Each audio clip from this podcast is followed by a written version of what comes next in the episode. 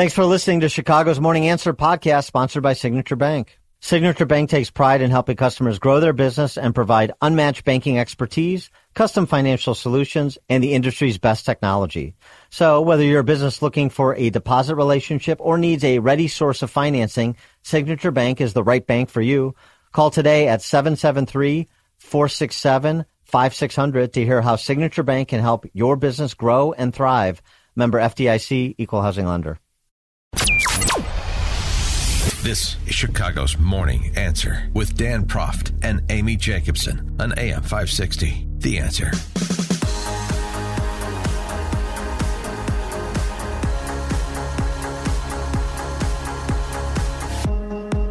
Top of the morning, Dan and Amy. This uh, endorsement, if you will, has been making the rounds, so figured we ought to tackle it.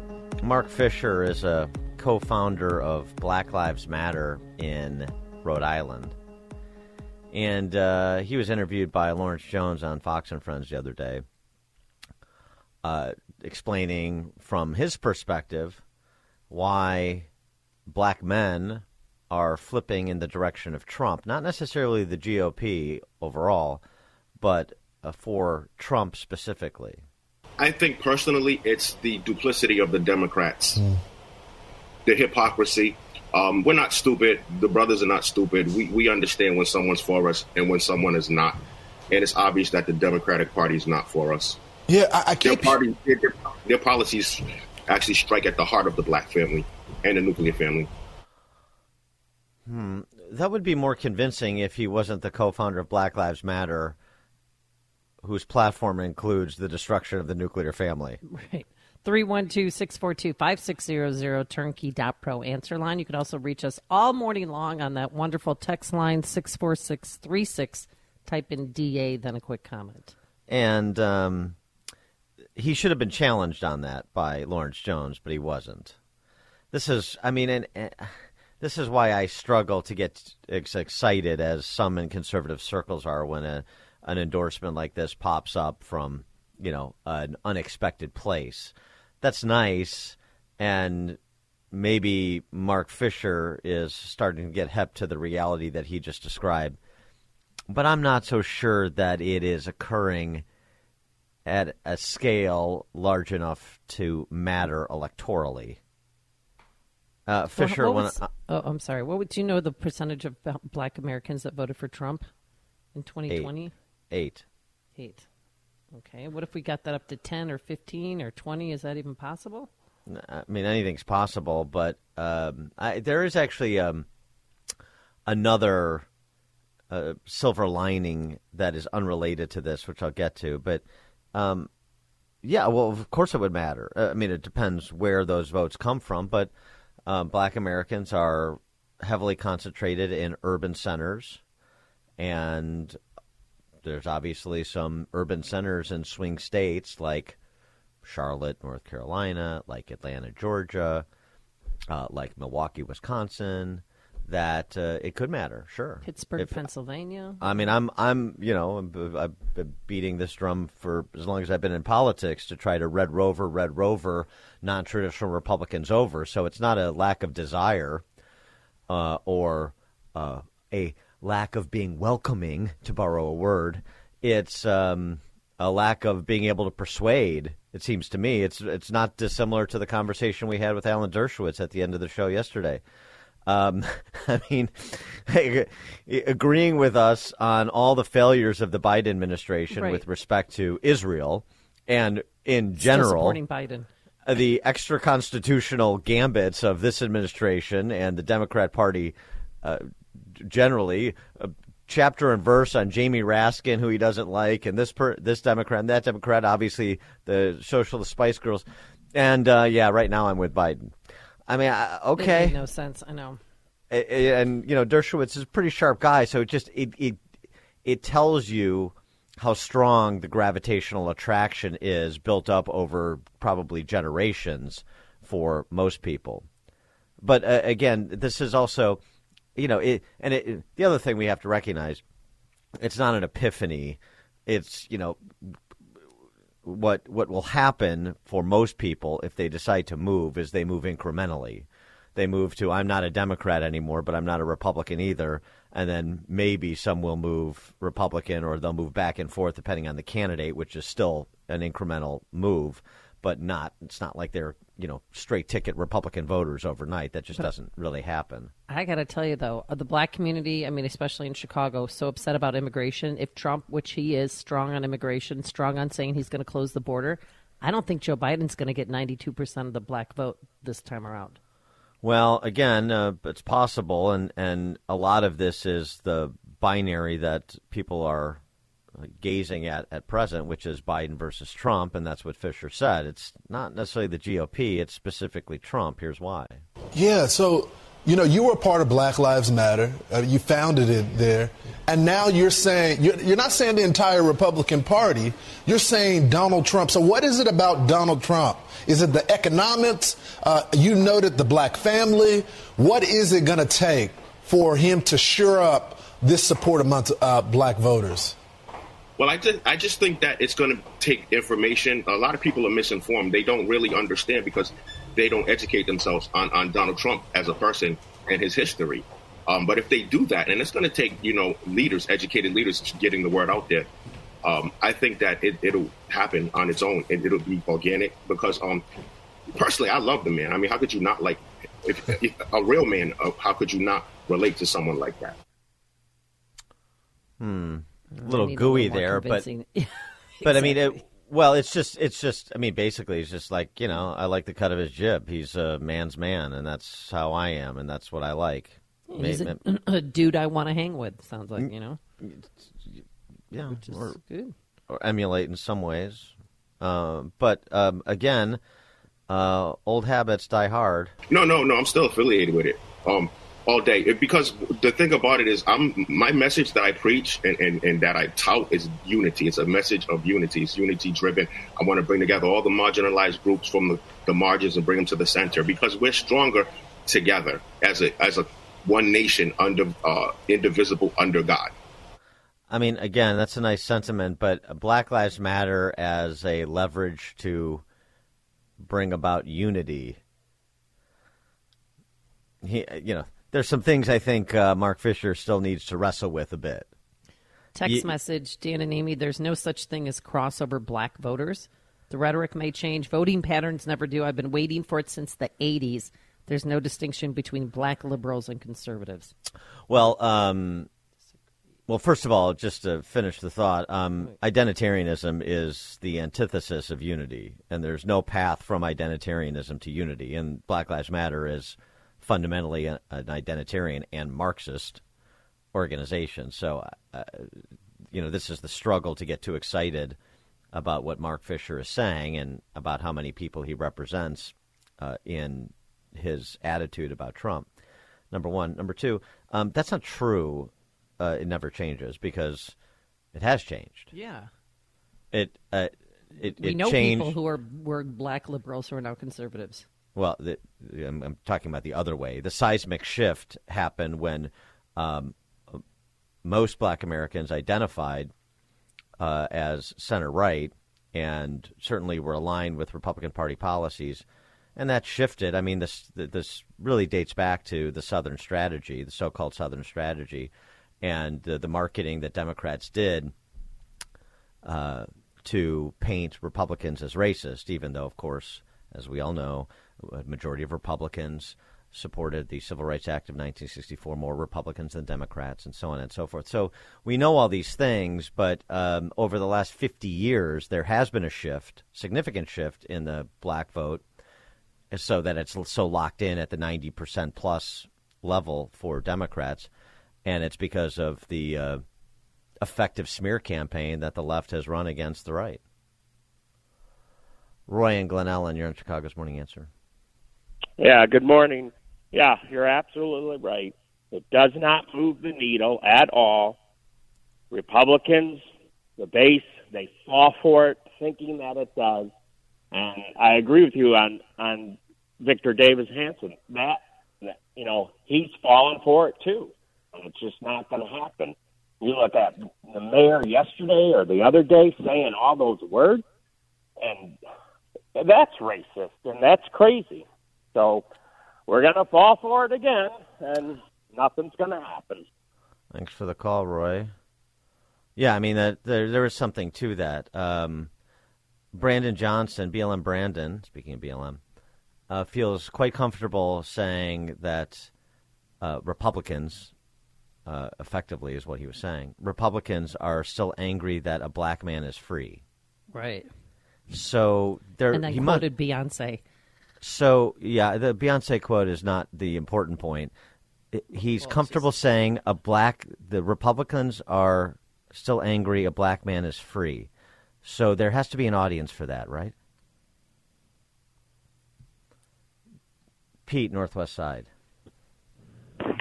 Hi, Dan and Amy. Thanks for taking my call. Go ahead. Pete. Um, yeah, the listening to Alan Dershowitz uh, the other day, it, it was mind blowing. Listening him, listening to him describe uh, how he couldn't possibly vote for Trump after everything, but I think it speaks to a larger, uh, almost like contagion with like the Jewish vote, the black vote. Uh, even as the left is being exposed as like supporting the Palestinians, supporting Hamas, but they still can't turn that corner and vote for people who are who have their back. It's uh, it's astonishing, you know. It is. It is something to behold. It is. I mean, not just not just uh, watching them support uh, and and play apologists for Hamas after the worst massacre of uh, Jews since the Holocaust, but watching them chase students at Cooper Union, Jewish students, watching them chase a Jewish teacher at a high school in Queens. I mean, s- it's still, no, no, but Donald Trump is mean. Okay. Who cares about tweets and all that anymore? I don't care. Life Gre- was much better when he was in charge. That's for sure. Greg, Hy- uh, Hyde Park. Good morning, good people. I would like to share with you, as a black man, uh, in my seventh decade of life, that I can speak with abject certainty that race is the religion of the black man. He seeks his freedom from the secular and the liberal. Good luck breaking that chain. All right. Thanks for the call, Greg. Appreciate it. This is Chicago's Morning Answer. Your show keeps me alive during the week. There's nobody I'd rather listen to between 5 and 9 in the morning than you guys. On AM 560. The Answer. Business owners, now's the time for your business to make the move to a locally owned business bank. Hi, Mike Gallagher here to let you know that you don't have to look far. Signature Bank was founded in Chicago with a simple mission to help companies like yours grow, succeed, and thrive. Their decisions are made locally by a terrific team that knows your name, cares about your business, and invests in your success. That's why Signature Bank is my bank. I'm a customer. As business owners, they knew that local family owned businesses were not getting the help they needed or deserved. So, I invite you to reach out to my friends at Signature Bank today. Write the number down. Remember this phone number Signature Bank 773 467 5630 and learn all about this great bank 773 467 5630 or visit them online at signaturebank.bank. That's signaturebank.bank. Signature Bank makes commercial banking personal. Member FDIC, equal housing lender.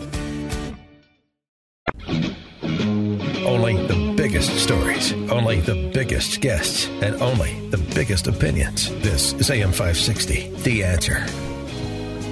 Top of the morning, Dan and Amy. Uh, I want to get to what's happening in uh, Ireland. Another uh, case study in the left disintegrating civilization. And it really, I mean, since there's such an Irish connection to Chicago, um, and since it's uh, all honkies doing it in Ireland, um, just an interesting comparison contrast because it's not about race. It's about ideology. It's about policy, as we're always want to say. But before that, just uh, one um, postscript on our discussion about uh, um, black voters and, you know, again, the prospect that uh, Republicans can make gains among black Americans. Uh, this is one uh, data point that is a bit encouraging. Gun ownership. Gun ownership at an all time high. More than half of Americans say they or someone in their house owns a gun. Uh, NBC's been polling this for the last 25 years, highest level since it began.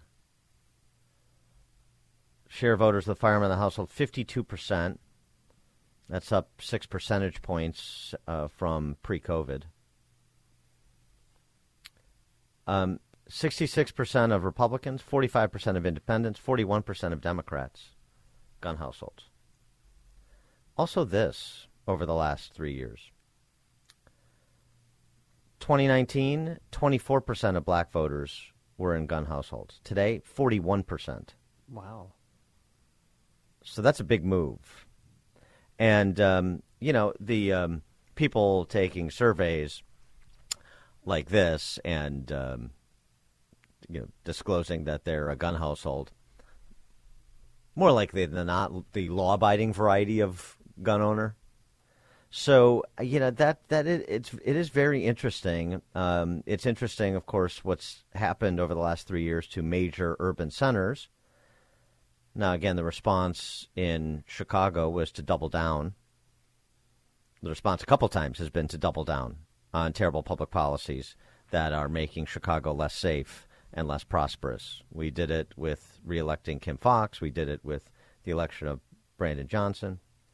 So that's one response. But I just say that that kind of move among gun owners and gun ownership, hmm, you know, usually if you're uh, right, if you're conservative and correct on the gun issue and the life issue, pretty much everything else falls in line. It uh, indicates um, a healthy understanding of reality, like a healthy dose of common sense, like I need to be able to provide for my own protection and my family's protection. And it also usually indicates a certain sophistication in understanding the uh, rules and rights required for a society to be free, like the right to self protect yourself, uh, like the um, Second Amendment delineates an understanding of that. It's also uh, something too. This is why you know, despite all the bloviations from Governor Spalding and his pointless uh, ban on certain sport rifles, it's not really that popular anymore. It's not this go-to issue the the way for the left to say the way that uh, abortion is. I saw it when we did surveys during the governor's race in uh, 2022 last year, almost a year ago. Well, more than a year ago now. Um, and you'd be surprised. I was actually a little surprised, particularly Illinois. All the talk about guns and you know that the scaremongering that the left does around guns. You know, like assault weapon ban was basically like dead heat support and, and oppose support uh, or oppose. Basically, even Stephen in the general election in Illinois. So that should tell you something. It doesn't really have the currency that it used to have, which is why you don't see it advanced in very many places, and which is why you should properly understand it as only serving the base, you know, the hard left base, where where the um, center of gravity is in the Democrat Party. That's that's why Pritzker did it. This was with an eye towards big things it wasn't really with the eye that an eye towards oh this is going to really uh, you know expand uh, the support that I receive from independents and so forth. Right. Well, he did it in reaction to the Highland Park shooting. Yeah, I, I understand to do something, yeah. but I mean, but, but it doesn't it doesn't uh, it doesn't expand the circle. It has no lasting impact. It's an even Steven proposition. Even here is my point. Okay. And before we go to Ireland, I, we got a text message I want to read uh, from a black former Democrat turned conservative. Dan and Amy, what Johnson did is what works with black people. Black people are emotion driven, not fact driven. I disagree with that. So is everybody. Emotions work. Yeah, emotions work, and the Democrats are excellent at using that tactic to continue to get black people to fall in line and stay in line. It's sad and pathetic. And of course, she was talking about this portion of Johnson's speech the other day or response to a question. They're still mad that a black man is free in this country. This is nothing new. But aren't you glad that the soul of Chicago won't be broken? And those are the words of, uh, I think, Beyonce. You won't break our soul. Um, yeah. So, um, so that that the problem is sentimentality has become uh, embedded in the culture. It's not just for black voters. I mean, being emotional, yeah, that's true, and they're they they buy a lot of people buy that race hustle. A lot of honkies do too. There were a lot of honkies on stage with BLM Brandon nodding their heads right along Mm-hmm. because they're they're you know well useful idiots just like he is. So it's it's a it's a cultural problem that people are moved by the demagoguery of hacks like Brandon Johnson. Uh, what was which the quote yesterday? What when you politicize common sense, you get stupid. Yeah, right. Uh, well, that takes us to um, more stupidity on display. Ireland. Good lord. Oh my god. Good lord. Um, this is um, just a couple of examples of what's going on over there since that uh, mass stabbing attack and then the rioting and looting that ensued. Uh, this is uh, Irish, uh, the Ireland uh, social minister, who's being queried by a reporter about the attacker. Let's remember him. Most of the Irish pols, I mean, it's completely dominated by the left, as we talked about with John Waters earlier in the week. Um, but they've you know run past the uh, details about the attack that uh, sparked all of this uh, mostly bad behavior. I would say some of it was protesting and peaceful, and that's fine. But obviously, we saw a lot of violence and looting, and there's no excuse for that. But there's some details about this attacker that are starting to come out, much to the chagrin of the Irish political class. And uh, just this exchange is really instructive. Minister John Mooney reported in the Times yesterday that the person of interest in last week's Parnell Square stabbing was the subject of at least one deportation order since coming to Ireland. And the Sunday Independent reported that he had been in the country for 23 years and has never worked while in the state. So, to echo a question posed by Ashling Murphy's boyfriend uh, in his victim impact statement, how does someone come to live here for over 20 years and never be expected to work? Could you answer that as the Social Protection Minister? Yeah, well, of course, uh, just to be clear here, we don't want to conflate issues. This was about uh, a, a terrible and an awful stabbing that took place. Three little children. It really would. It'd break your heart. And uh, what happened there. So I, I don't. I can't speak about specific individuals and what their entitlements are. Uh, all I do know is that he was an Irish citizen, uh, and uh, when you're an Irish citizen, you're entitled to all the benefits uh, that all of us uh, receive when we need them. And as I said, uh, there's obviously going to be uh, criminal uh, investigations and criminal proceedings, and I really wouldn't want to say anything that would impact on any of that. Sure, I wouldn't ask you about the specifics of the case, but this individual, uh, assuming these reports are accurate, would have been long term unemployed before he received citizenship. And we know that these kinds of instances happen. So, in a general sense, what I'm asking is do you think it's right that somebody could come to Ireland and live here for decades potentially unemployed and, and uh, receiving social welfare? Is that really an appropriate situation in your view? Well, whether the perpetrator of that awful act receives social welfare or not is not the issue here. But what I would say to you is that anybody that's on social welfare, and we have the lowest figures ever in terms of unemployment, they are subject to all the job activation measures uh, to try and get them into employment. And if they don't engage in those, uh, we do take action. And uh, I will continue to make sure I- that we take I, action. I think that might be kind of a separate issue to what I'm asking you, though, Minister. Like, again, what I'm asking is, do you think it's appropriate that somebody could come from abroad and avail of social welfare, avail of these kinds of things that are on offer while never working for years and years and years at a time? Is that is that a, a, Well, an I- acceptable situation that we, we should be standing over? Well, I think, I think you have to remember here that when somebody comes to Ireland, there's a process that they go through. And it takes a number of years. Some people say uh, that uh, we should be processing them more quickly, and we're trying to do that. Ooh, 312 642 5600, turnkey.pro answer line. You could reach us on the text line 64636, type in DA, and then a quick comment. I think this is the reason why people hate politicians.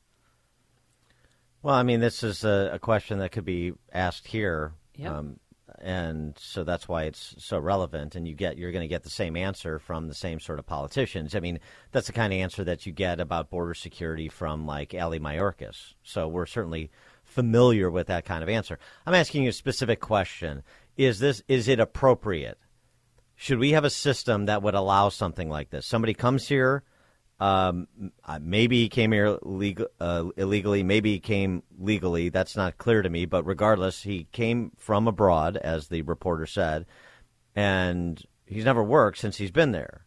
For 23 years, he's been sucking off the government. So the issue was getting welfare state benefits before he was a citizen and then continuing them as a citizen. Then she tells you about here's the process we have and here's what we try to do with the unemployed. And there are these uh, accountability measures in place to remove benefits if you don't follow the rules of the benefit programs. But that's all ridiculous because the bottom line is it's a system that allows somebody to come from abroad and live on the dole for 23 years.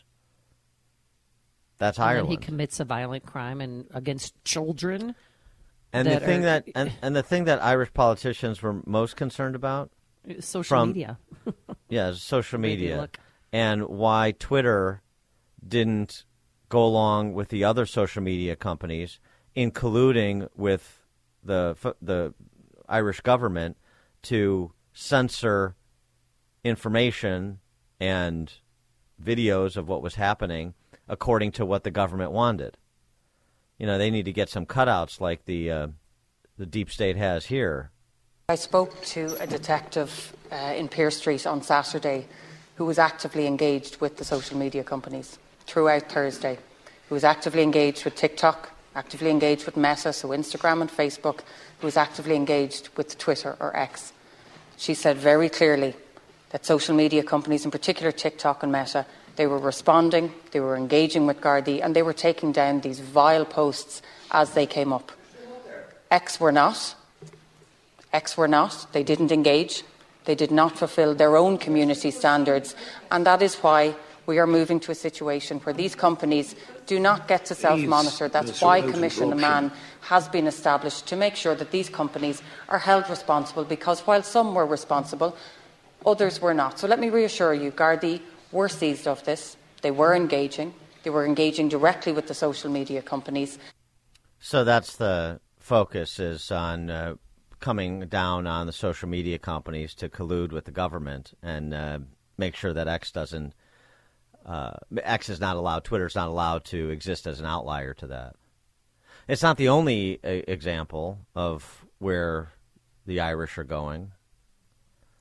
There's another legislator named Pauline O'Reilly who wants to establish the comfort standard when it comes to free speech. Take a listen. When you think about it, all law, all legislation is about the restriction of freedom. That's exactly what we're doing here is we are restricting freedom, but we're doing it for the common good.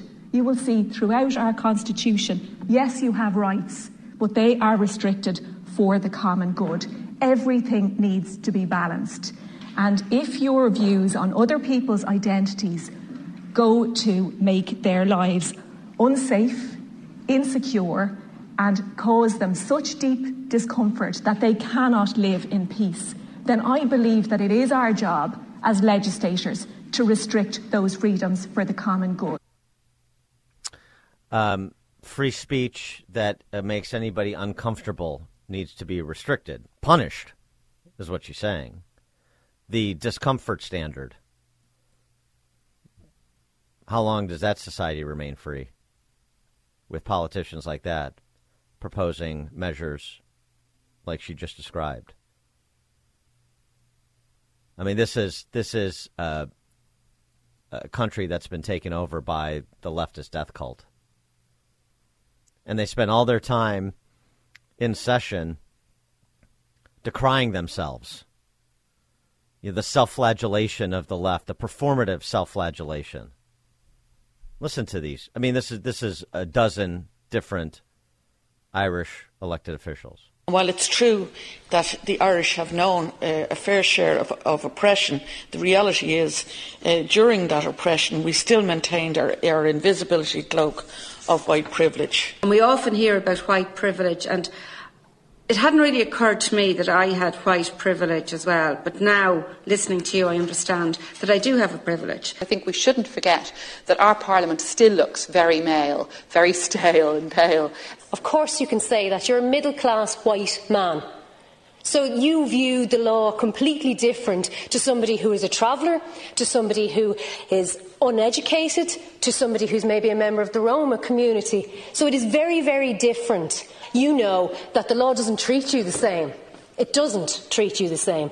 Well, you, as a white privileged man, how does my debt impact your life? I think it's worth putting on the record of, of this House um, that, that concept of, of white privilege and, and how that can be uh, in our own lives. And, you know, we, we as, as we develop as a society and a more racially integrated society, I think need to become more and more conscious of that uh, within our own politics and, and the advantage that that has brought, the corollary being that your whiteness is itself an advantage and to really understand that. I often observe young people as they walk together. One of their party or two of their party will be uh, uh, from you know their, their background maybe from a different country and they are you know celebrating that and they're engaged in that much more so than the very dull white pasty Ireland that I grew up in. I think what we need to do in our own political system is to call out the hypocrisy of standing in a parliament like this full of white people and saying as racism is something that other people do because it's what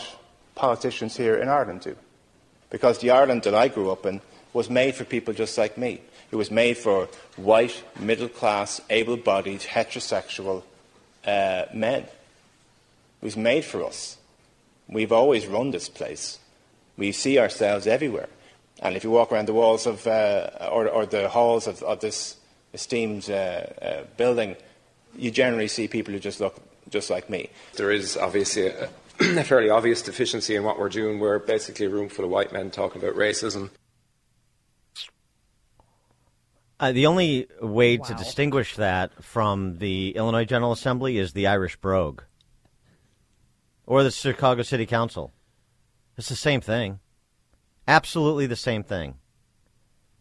And it shows you uh, in no uncertain terms, tells you in no uncertain terms, what we're up against in the West throughout the West, not just Chicago, not just Illinois, not just America. Real quick, this text message.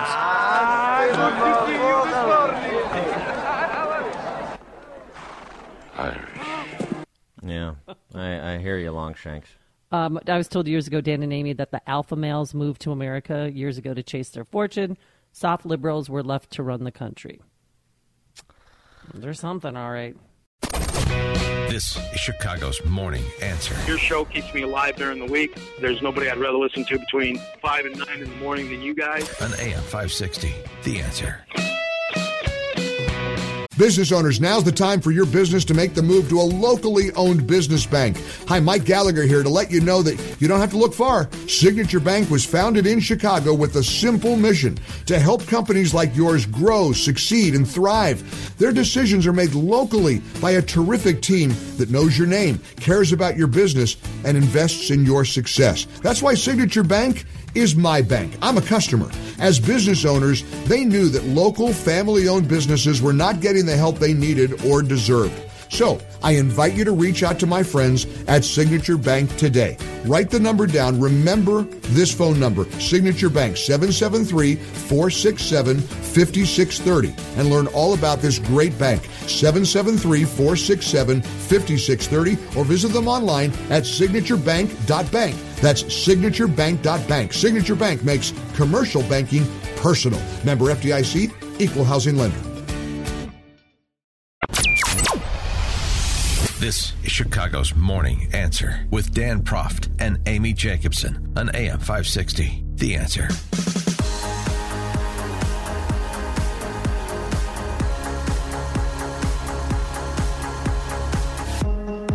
Stop the cavity with garlic. Do that. Are we are we getting hacked? Dan and Amy, anyway. Um, so Elon Musk sat down with the noxious Aaron Ross Sorkin at the New York Times DealBook Summit. Talk about uh, lots of things, but um, he was particularly animated when it came to Twitter or X and the uh, advertising boycott that is going on, instigated by Media Matters, which is a leftist organization that targets conservatives or proponents of free speech. I don't know that I'd call Elon Musk a conservative, actually, but he is a proponent of free speech. And um, this is what uh, generated all the misleading ink about Elon Musk being an anti Semite.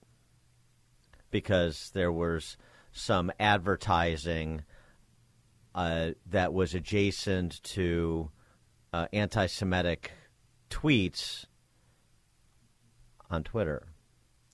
But what really happened, we know, is that Media Matters gamed the platform to gin up this accusation that Musk is suborning anti Semitism and he himself is an anti Semite.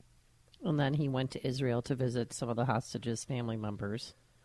Schellen, Mi- Michael Shellenberger uh, was on with Jesse Watters the other day, uh, explaining exactly what Media Matters did and how uh, the DC press corps is aiding and abetting this fraud that they committed, a fraud that is now going to be litigated because Elon Musk telegraphed and then executed the filing of a civil complaint against Media Matters. I mean, it sounds shocking. It sounds like if you're on X, formerly known as Twitter, that you are being served up neo Nazi content and that um, it's all being tied together with these big brands. Well, as you pointed out, this is they created fake accounts to follow neo Nazis, and then they say that they got those ads served. Well, we did the same thing, as any journalist should have done as soon as they heard about this.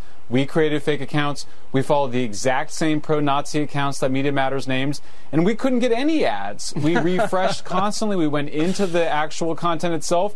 We then went and followed thir- three times more pro Nazi accounts. Same thing. We couldn't get any ads served up to us. So, first of all, we were not able to replicate Media Matters. We asked Media Matters to respond to explain how they gamed the system to be shown the ads after having already followed neo, uh, pro Nazi content. We didn't hear back from them. I think that tells you that what's going on here, uh, there's more, to, the, more than meets the eye, I would say.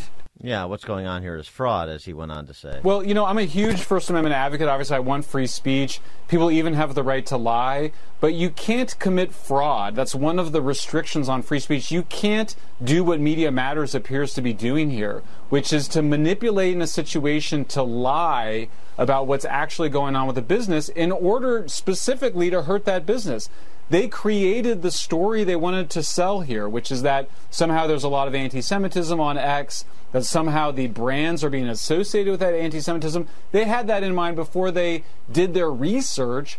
So this was this is clearly a case where they're using fraudulent methods to lie, to manipulate the platform, to lie to, to businesses on business questions that starts to look like fraud. That's a very serious charge. Mike could be very expensive Mike, and dangerous. it's what for they're Media trying Matters. to put Trump out for. Well, and hopefully uh, it will bankrupt Media Matters. We'll see. Anyway, so that's the backdrop of the conversation that Musk had at this New York Times deal. And he was asked about those companies that left Twitter over this uh, ginned up controversy by Media Matters. And then there's something else, too, where uh, Musk was referring to AD, the uh, Anti Defamation League, the ADL, and he you know said something about Jewish communities. It, it, was too broad a description when he was really talking about the ADL, which is another left wing hack organization. And Jonathan Greenblatt is an embarrassment, and it's not anti-Semitic to say it. He's a political hack. Uh, but Musk was imprecise with his words, and so this is again part of this uh, ginned up, phony baloney case that the left is trying to uh, lay on Elon Musk to slime him as an anti-Semite. So on the companies boycotting, uh, Musk is uh, taking a bit more of a pugilistic position than he has previously. At least he did in this interview. And, and you're clarifying this now.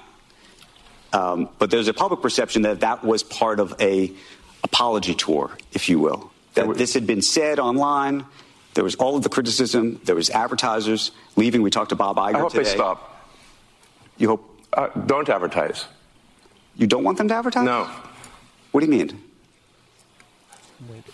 If, if somebody's going to try to blackmail me with advertising, blackmail me with money, go f- yourself.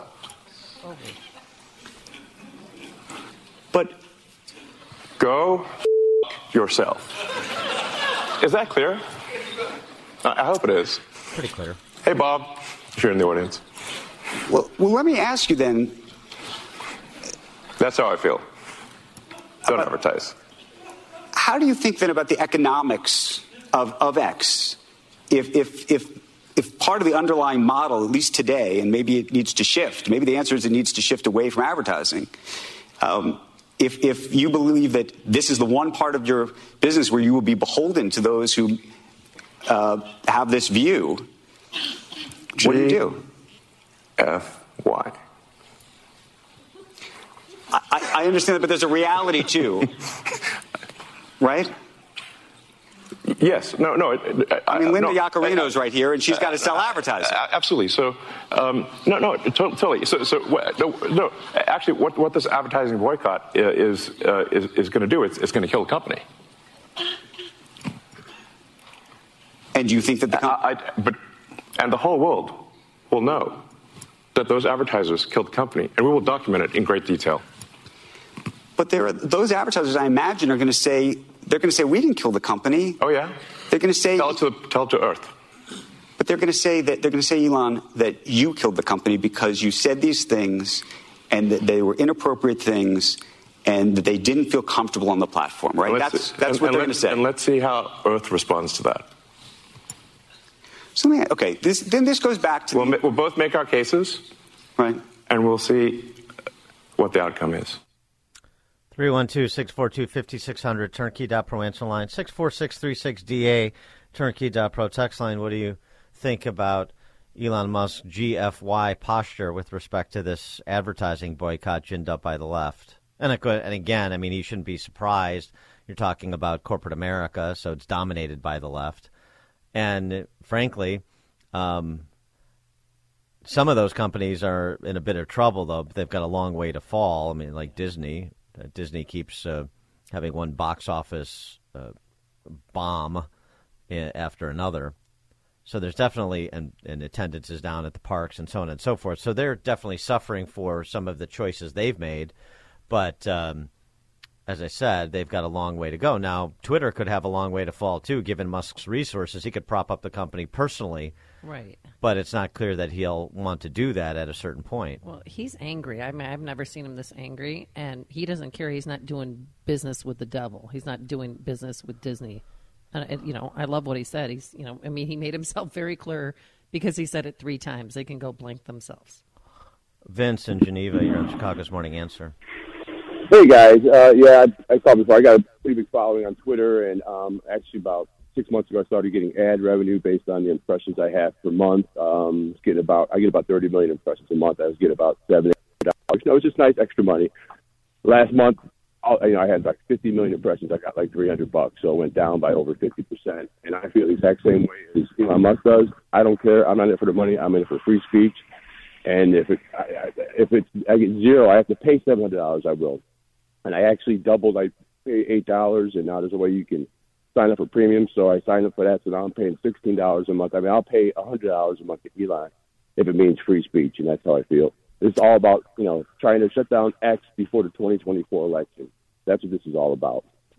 Thanks for the call, Vince. Uh, the one outlier on the social media platforms. I mean, Facebook is to to a lesser extent, but um, you know, we, we know from the Twitter files uh, how in bed uh, all the social media platforms were, and that's of course in the Jack Dorsey era, not the Elon Musk era, uh, including Facebook. So, I mean, there, there is that piece of it too.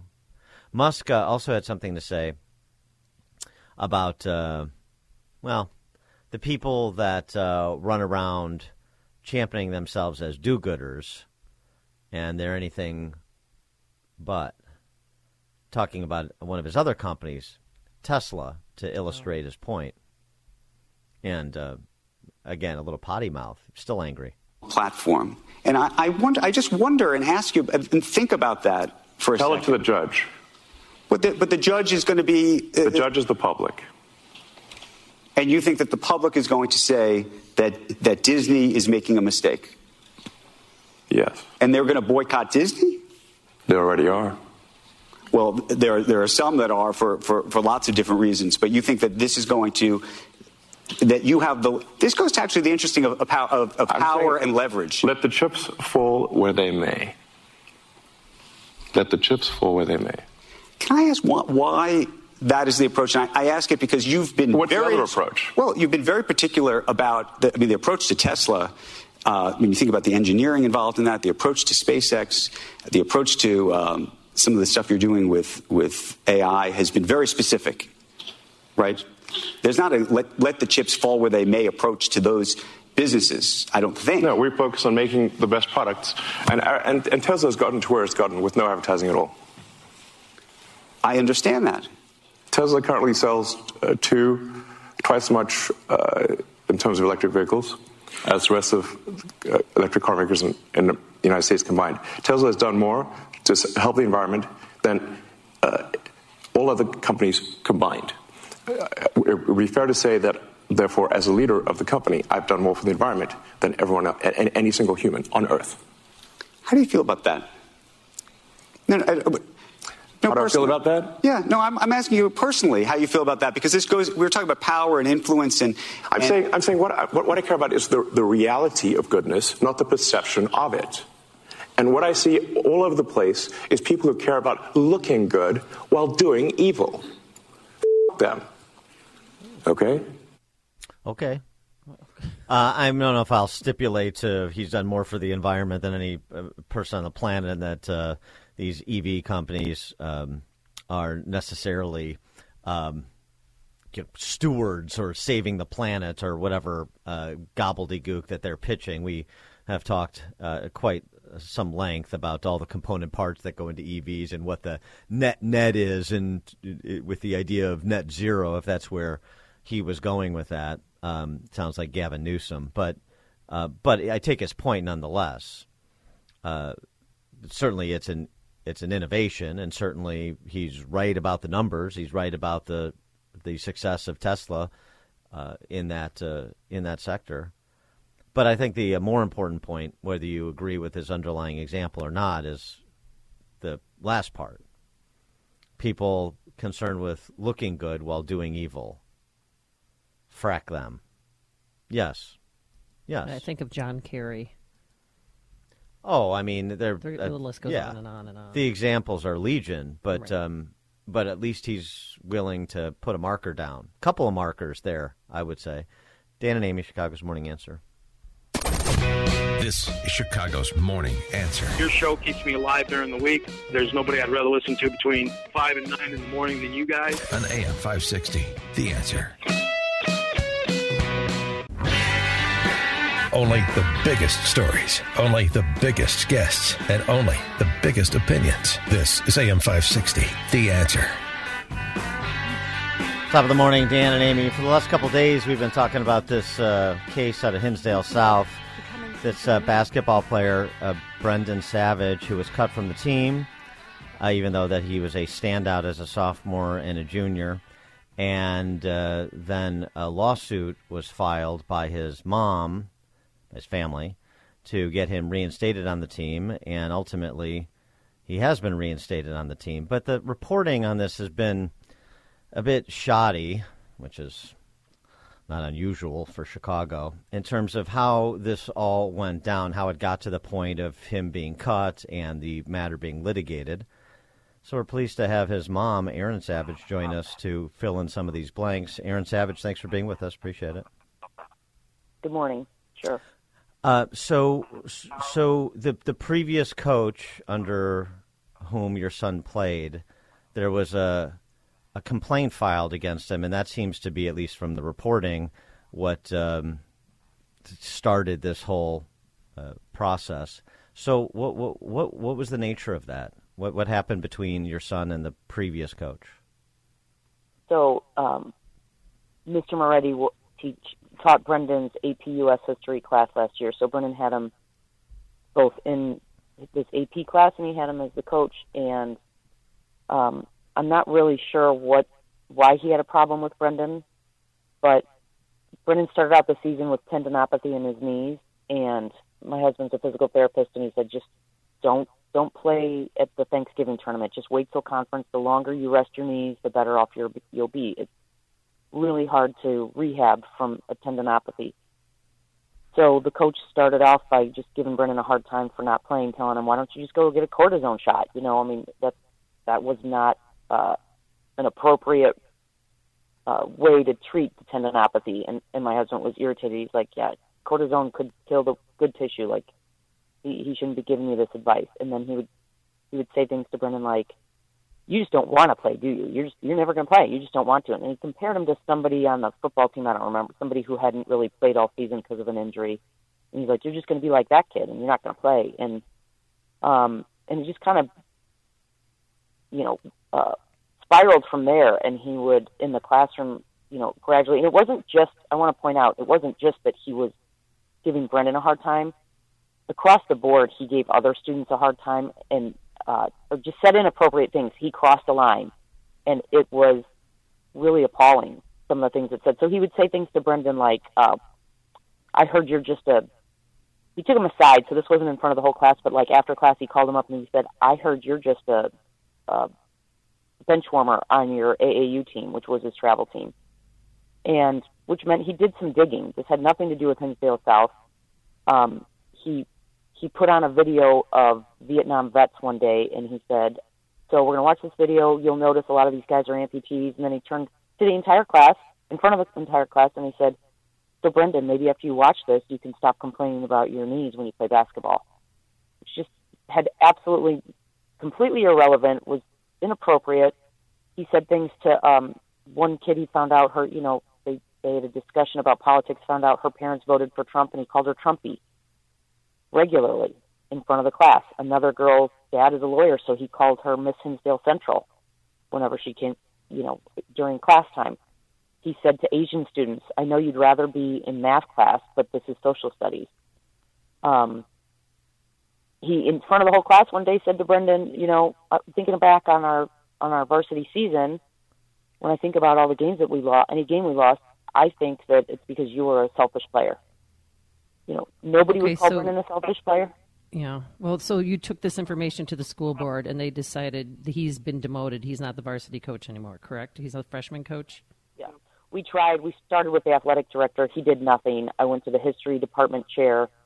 She did. She said, "Well, nobody's really complained about him. Everybody really likes him." I was like, "So what? This is because people are afraid to come forward." And then we went to the principal, and then um, launched a formal complaint.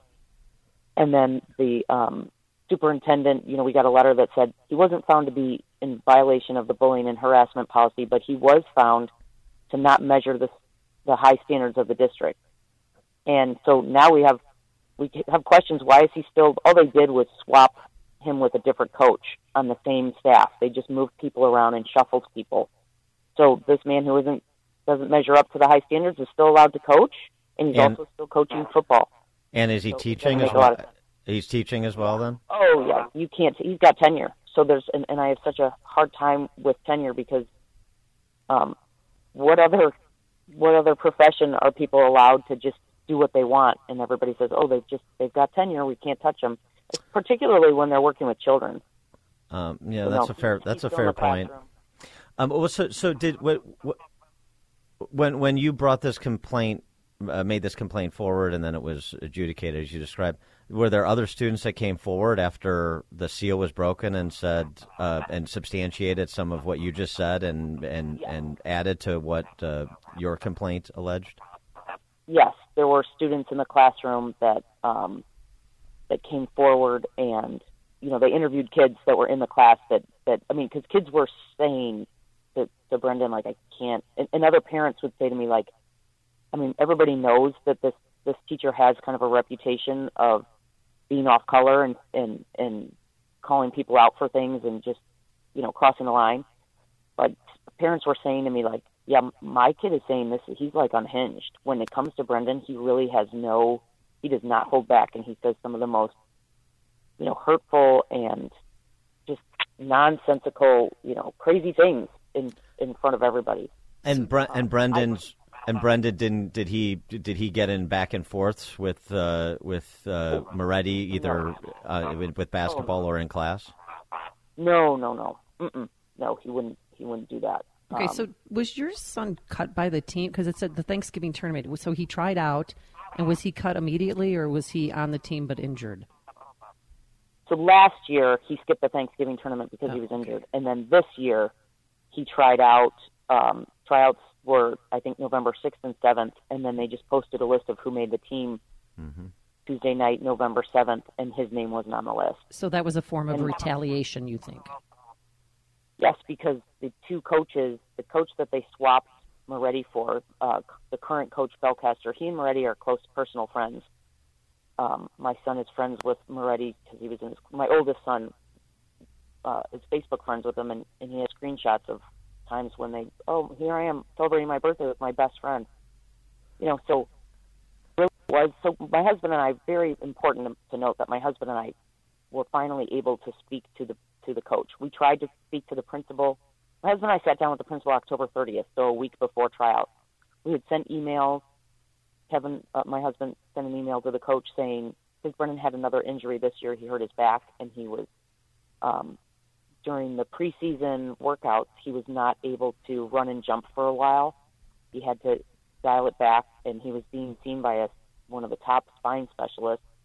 Um, because, like I mentioned, my husband's a physical therapist, so Brendan would go to open gyms when he could, but he could he could shoot, but he couldn't run and jump. And then gradually he was coming back and able to do a little bit more and and whatnot. Um, and the coach would he was also on the golf team, so Brendan said once, "I can't come to the open gym tonight, coach. I've got a, I've got golf after school. I've got to meet, so that that's a big time commitment." And the coach said, "Well, you're not going to be golfing at eight o'clock at night. You can still come." And Brendan said, "Well, I, I also have four AP classes, so I, I have to do some homework."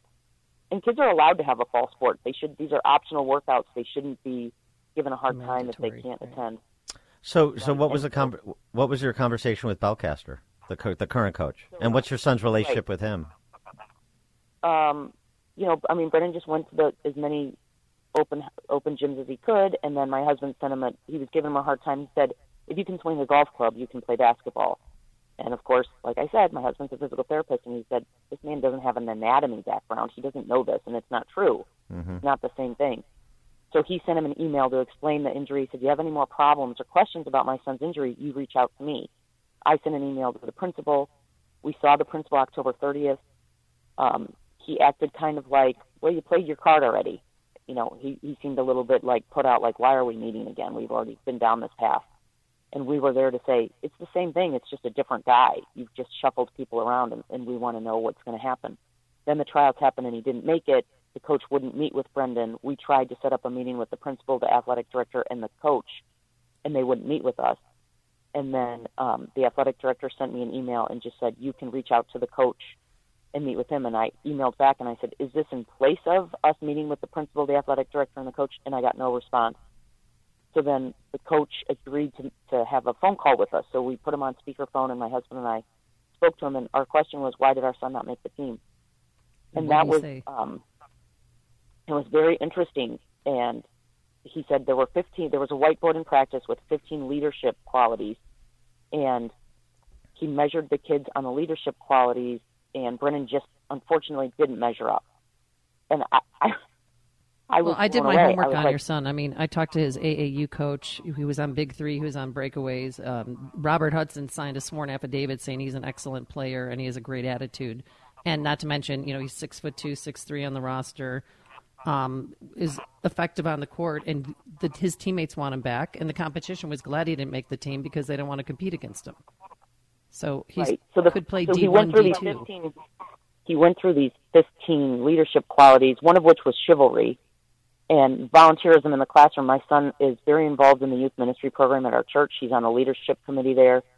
He, uh, a, a developmentally delayed man from our church, has befriended Bre- befriended Brendan and comes to all of his games. And then Brendan, after his game, walks across the gym and talks to Michael and thanks him for coming. And Michael every time says, "Can you can you take a picture with me?"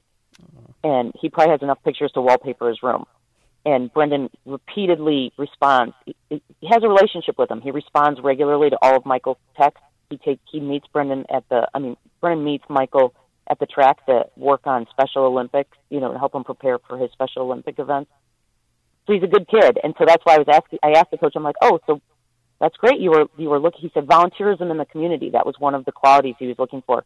And my husband said, so you were you were asking kids what they were doing volunteer wise, like all, in the fall during their workouts. Oh no no, just during the two day tryout. And so I said, well, what volunteer commitments are you aware of that Brendan's involved in?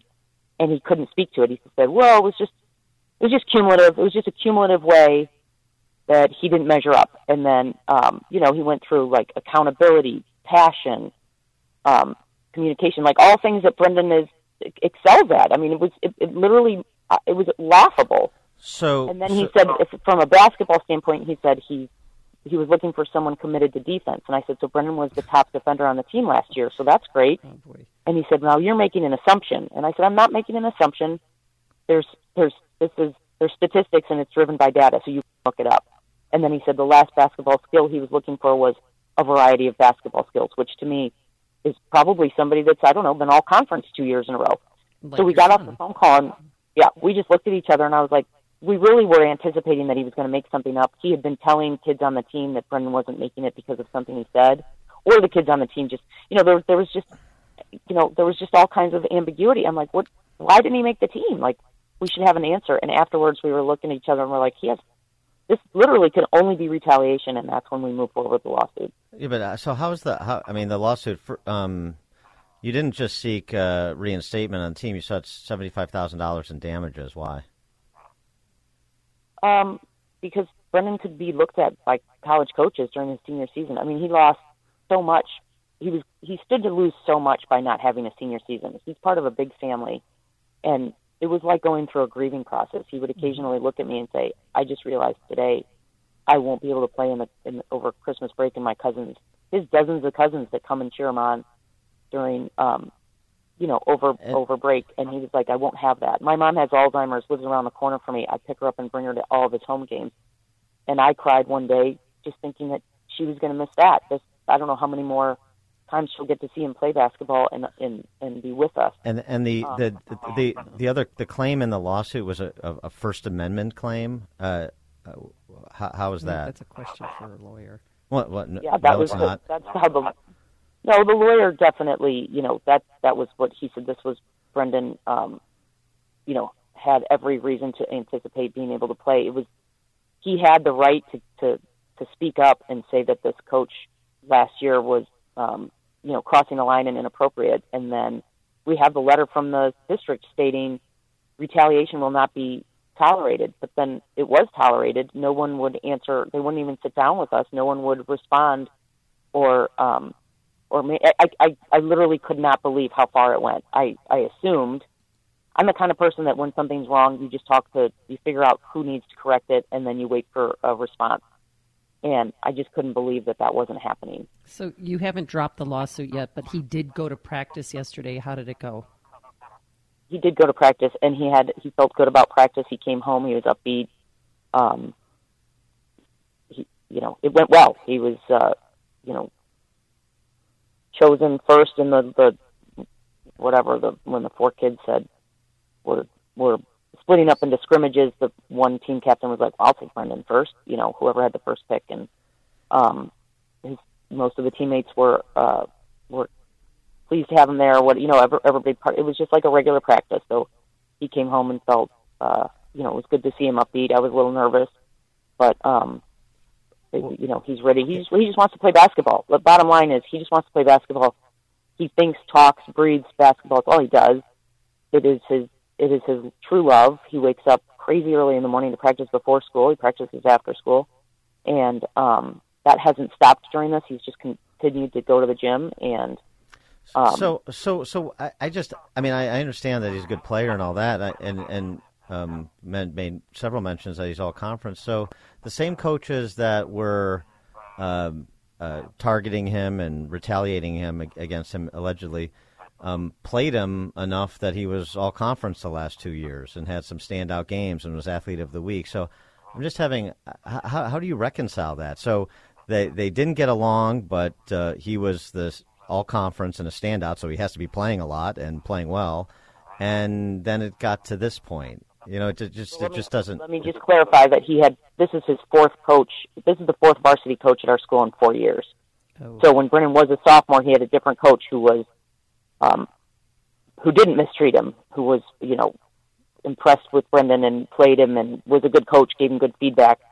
And so last year's coach did play Brendan, but he would say things to him like "stop shooting," you know. And then I, wow. I mean, I, I can't wow. explain. I can't explain why he um, why he came after him the way he did. I mean, in, in one practice, Brendan's epileptic, and he came home after a practice. I think it was late February, and he was shook shook up. I mean, visibly shaking. I said, "Sit down." I was worried he was going to have another seizure.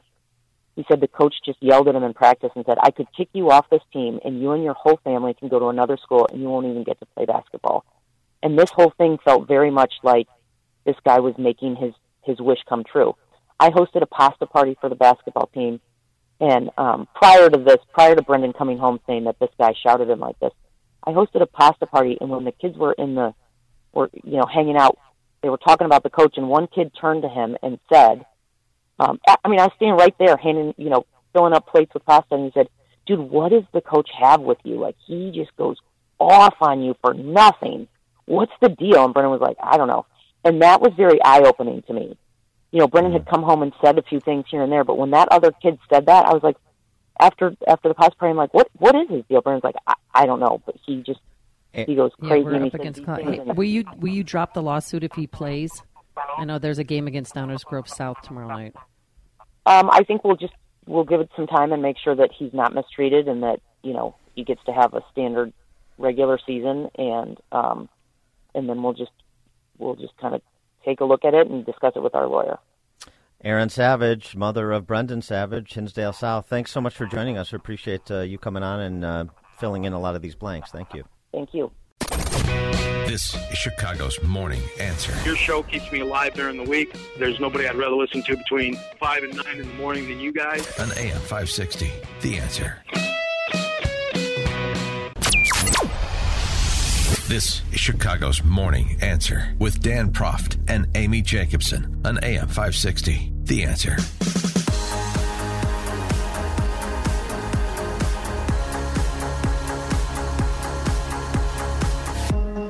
Top of the morning, Dan and Amy. We finally got a, uh, presidential debate of sorts that uh, might be worth watching. I That's uh. DeSantis and Newsom tonight in Alpharetta with uh, Hannity moderating. And uh, obviously, one is only a declared presidential candidate, but the other one, Newsom, desperately would like to be. Uh, our friend Steve Moore has sort of the scorecard on Florida versus California, which will clearly be the backdrop of this discussion, even if it's national in scope. The uh, point will be whose model of governance at the state level, big, diverse states, both of them, whose model of governance should be scaled nationally. Steve Moore, uh, 13.3%, uh, puts uh, that's uh, the highest uh, bracket in California income tax rate, highest in the country. Forced union rules, minimum wage that can reach 20 bucks an hour, highly restrictive land use rules with strict regulations on climate and labor, generous welfare state paying out twice as much per person as Florida. Uh, Florida has no income tax, right to work state with an ambitious school choice program by contrast. Um, yeah, not to mention the elimination of uh, gas powered vehicles by 2035 oh, is yeah. what California, what Newsom wants for California. In, in a rich states, poor states report that Moore and uh, his colleagues do uh, in conjunction with the American Legislative Exchange Council each year. Florida ranks ninth in economic outlook, California 45th. Ooh. Florida beats California on every socioeconomic indicator. California has lost a net 1.8 million residents to other states over the past decade, while Florida gained nearly 2 million. Wow. This is going to be interesting how Gavin Newsom's going to try and spin this. And DeSantis, should ask him too? Didn't your in laws leave California and move to Florida? Uh, well, I want um, get a little personal there. when DeSantis is done with Newsom. I'd like him to debate Pritzker because you could substitute Illinois for California in that rundown of the comparison between Florida and California. You could nicely substitute Illinois there, and you basically have the same story. Maybe that would give uh, Jelly Belly the uh, profile, national profile he so uh, desires as well. So let's make it a series: DeSantis versus Dem governors. For more on this, please be joined by Noah Rothman, senior writer at National Review, author of The Rise of the New Puritans Fighting Back Against Progressives' War on Fun. Noah, thanks for joining us. Appreciate it. My pleasure. Thank you. Uh, what are you anticipating with tonight's DeSantis Newsom debate?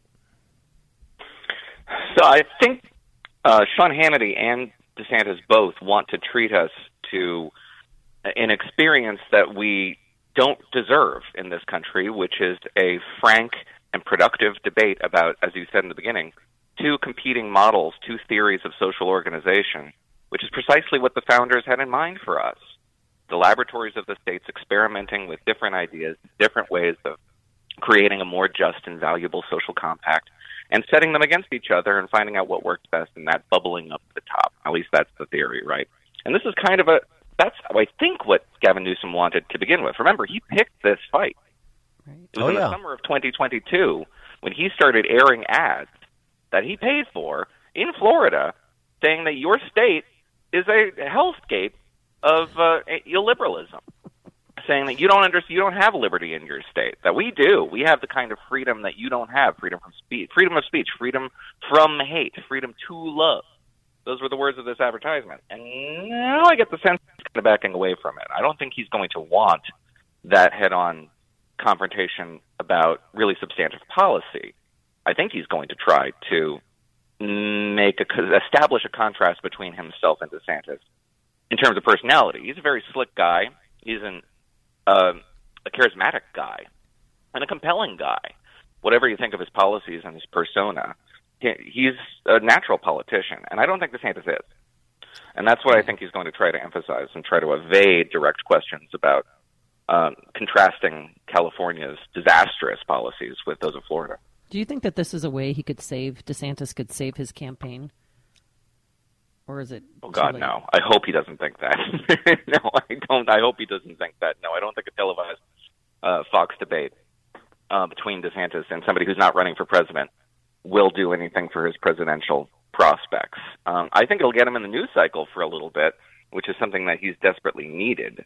DeSantis, but I, I, I struggle to envision the sequence of events that could unfold tonight that would redound to his benefit with the Republican primary electorate. Let's assume, I mean, let's let's say that there's a viral moment because we're not even talking. Let's you know the max Florida uh, Fox News audience on a weekday primetime night is like three million total. We're not even talking about uh, Republican primary voters. So there would need to be some viral event that dominates the news cycle for a long time, uh, well through the weekend, in order to have any impact on his trajectory. And I struggle to to imagine that. That might be a failure of imagination on my part. I kind of hope it is, but I just I, I struggle to see it. Maybe DeSantis will come out with his hair slick back uh, to uh, parody the uh, oil slick he's debating. I mean, could do something like that. A little stunt, you know. I don't know. Something Maybe good SNL worthy. Yeah. And then they'll focus in on his boots to see if there's lifts in there and stupid stuff like that. Um, the um, the the the, the uh, DeSantis campaign. Um, what what's your? Uh, I mean, since you sort of indicated you think it's um, on life support, uh, what's your explanation as to why? Why why is he right now in a in an existential battle with Nikki Haley for you know the right to to zero in on Trump? Well, there are a lot of competing theories about this, and I don't think it's on life support. I, I want to make that clear. We have Okay. no polls out of Iowa since Ron DeSantis received the endorsement of A, the state governor, um, Kim Reynolds, and um, the family leader CEO, Bob, Bob Vander Plaats, is extremely influential uh, evangelical in the state. Every person he's ever endorsed for this in this century, for this race, has won the race, even when they've been far, far behind in the polls. Now, his losing record, his winning record might might not hold up this year because there's very different conditions, and the person he, he's endorsing is behind in the polls by something like 30 points to Donald Trump. But we don't have evidence yet to suggest that that hasn't moved the needle, and I would be shocked if it didn't. That said, uh, his trajectory out of Iowa has narrowed significantly. I don't know where he goes after Iowa. He's he's falling behind dramatically in New Hampshire. South Carolina looks rough. Nevada looks rough, and then you get Super Tuesday. Where do you go? So his his pathway is very narrow now. And why is that? Why is Nikki Haley rising? Well, a lot again of competing theories. Mine is that Ron DeSantis started with a theory of the race that maintained that he could peel off enough of Donald Trump's soft supporters to establish something that looked like a competing coalition on paper. And he would present that to the remaining anti-Trump forces who were dyed-in-the-wool anti-Trump forces who will vote crawl over glass to vote against Donald Trump within the GOP and say, look, I'm what you got. This is what it is. You got, you, know, I, you may, I, I, you may not like some of my policies. You may not like my populist appeal. You may not like this. You may like that. But I'm the guy. I'm the vehicle. And so he didn't ask for their votes. And Nikki Haley did. That's it.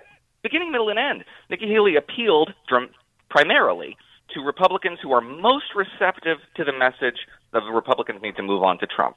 Ron DeSantis did not broadcast that message for fear that it would alienate so many Republican voters who don't want to move on from Donald Trump. Clearly, the majority of the Republican Party. That wasn't a, a theory that was defensible on paper, but it hasn't worked out for him. So Nikki Haley has a smaller coalition, but it is nevertheless one that is amassing all the, the Republicans in the Republican Party, 20%, 25%, however you want to measure that, who are anti Trump and who will vote for the candidate who asks for their vote and wants to move on from Donald Trump's movement. So, and there's a lot of irritation at Republican voters who are making these decisions, who are moving in towards Haley's direction, saying, "Listen, you're sacrificing this opportunity to move on from Donald Trump, but this is a fail- this is a failure to comprehend human psychology." These Republicans were not asked to support Ron DeSantis; they were told to support Donald Ron DeSantis, and you can't blame them for resenting it. So even if if, if it's a, a three person race after New Hampshire, let's say Chris Christie goes away, uh, effectively a three person race. Maybe Ramaswamy stays in and peels off a few points, but but but how how does how is this race competitive? I I just don't see a path for either one of them, particularly as long as both of them stay in and both have the resources to do it. Yeah, I mean that's that's the most likely outcome that you just described. Um, eight out of ten rolls of the dice, based on where we are now, will give you a, a Donald Trump nomination. If you squint real hard and take a look at a possible pathway for somebody like Nikki Haley, because as I said, Ron DeSantis is very narrow path. He would need to pop out of Iowa and then just flip the script everywhere. But Ron, De- or let's say Nikki Haley catches a number two spot in Iowa. Ron DeSantis is kind of disappointed, but he has the money to continue through the early states. He doesn't drop out. But um, everybody else does, with the exception of Vivek, who can pay for his pay his freight for as long as he wants to go. And Chris Christie drops out. Then let's say Nikki Haley gets the endorsement of Sununu. He, she becomes the number two. All the independents in New Hampshire vote for her. Nikki Haley emerges victorious in New Hampshire. She's got a lot of momentum. Everybody, you know, momentum is actually a measurable phenomenon in these contests. You get a ton of attention. You get a second look from voters it, it self perpetuates. So then she goes into South Carolina, where she's uh, she's got a lot of heat on her from people who remember her, her governorship uh, unfavorably, but nevertheless, most Republicans in the state like her. Let's say she emerges from that victorious. So then Donald Trump is one for three. Heading into Nevada is kind of weird. Nevada's both got a caucus and a primary state going on. They really just messed up their whole system. So let's just put that to one side. And you're going into Super Tuesday, and you've got Nikki Haley, who's got all the momentum all the donors behind her. She blankets the airwaves, and Donald Trump has this air of failure, a stink about him now. And again, you got to squint real hard to see it, but a lot of the soft support around Donald Trump, and he does have soft support. There's something like 35% of the Republican electorate is Trump and Trump alone, but everybody else is Trump maybe and kind of looking around. And those guys then begin to defect. That's the pathway for a non-Trump nominee. But as you said, it's an it's an 80-20 proposition at this stage.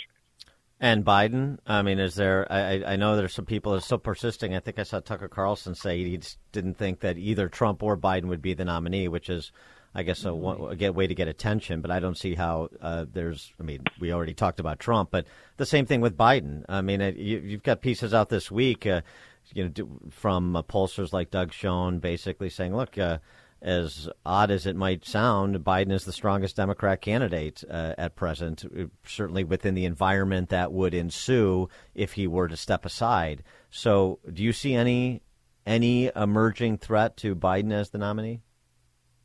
I don't. I disagree with that analysis. I think that's actually true today.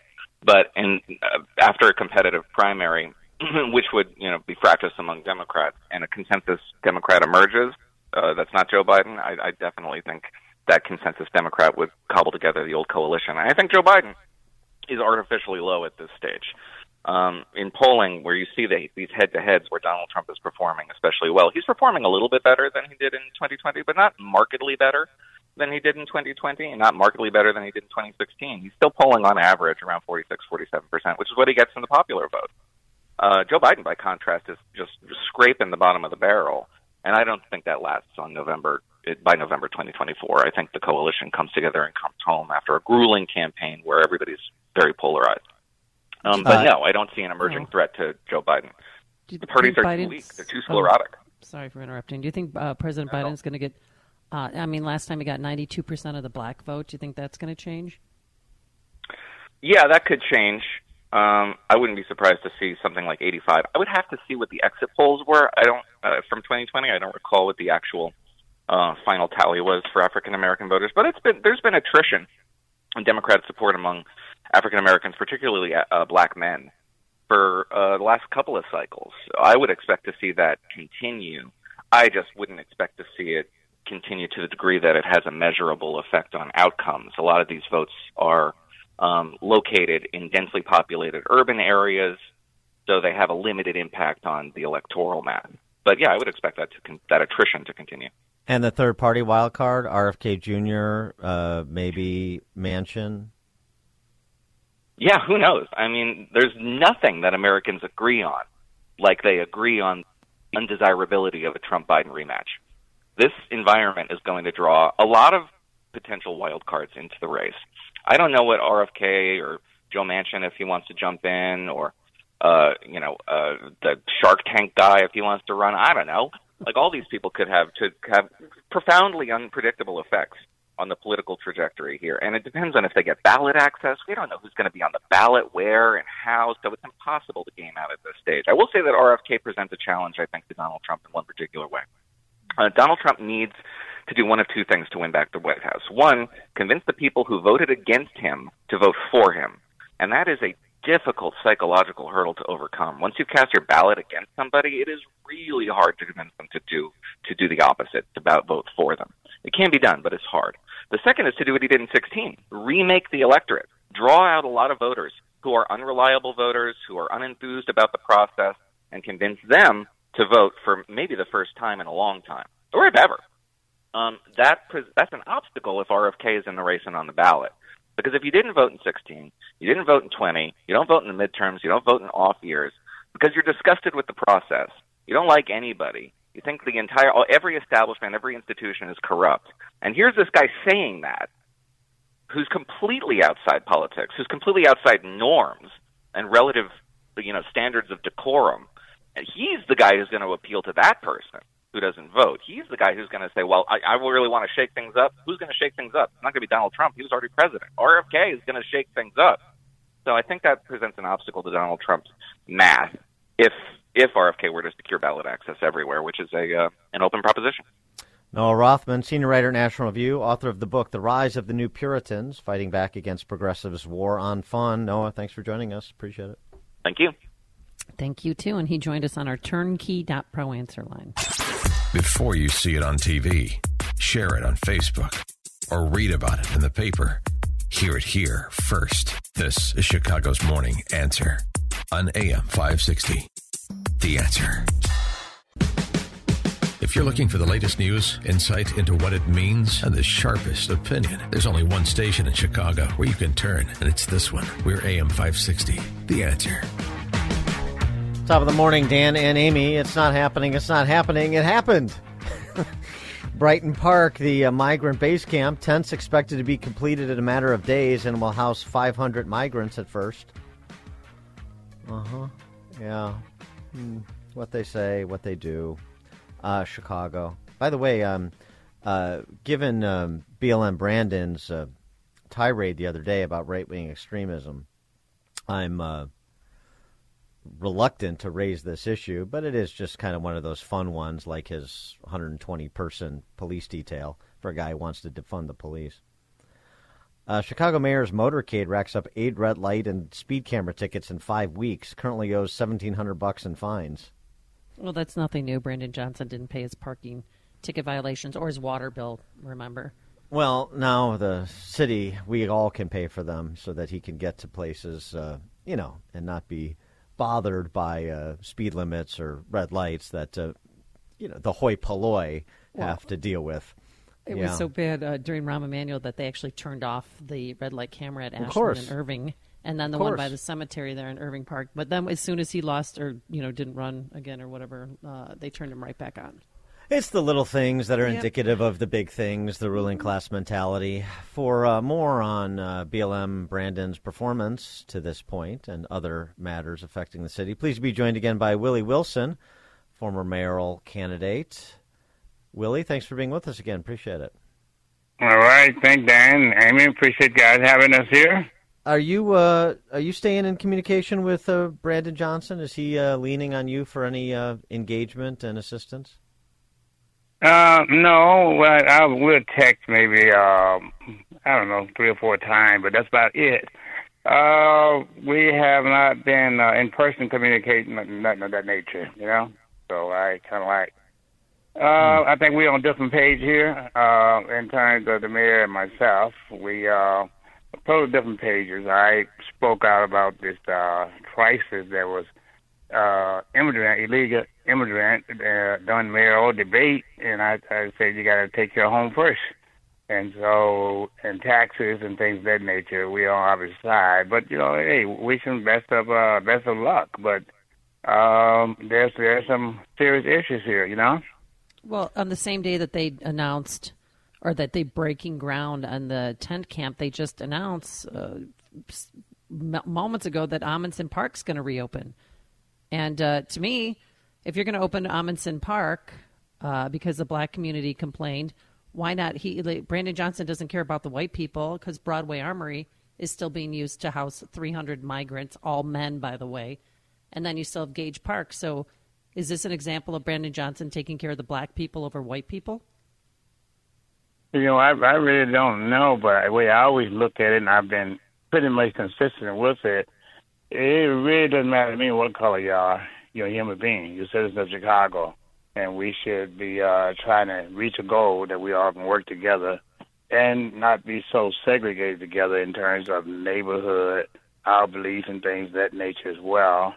Uh, I, I think you should listen to the citizen, uh, the people who voted in um, and, and take care of your citizen first. If the citizen do not want certain things in the community, then you should go that way. But but seeing to me the politics a little different. Like to me the the uh, politicians is running the city, but ain't consulting with the uh, community or, or going against the uh, community uh, will. You know.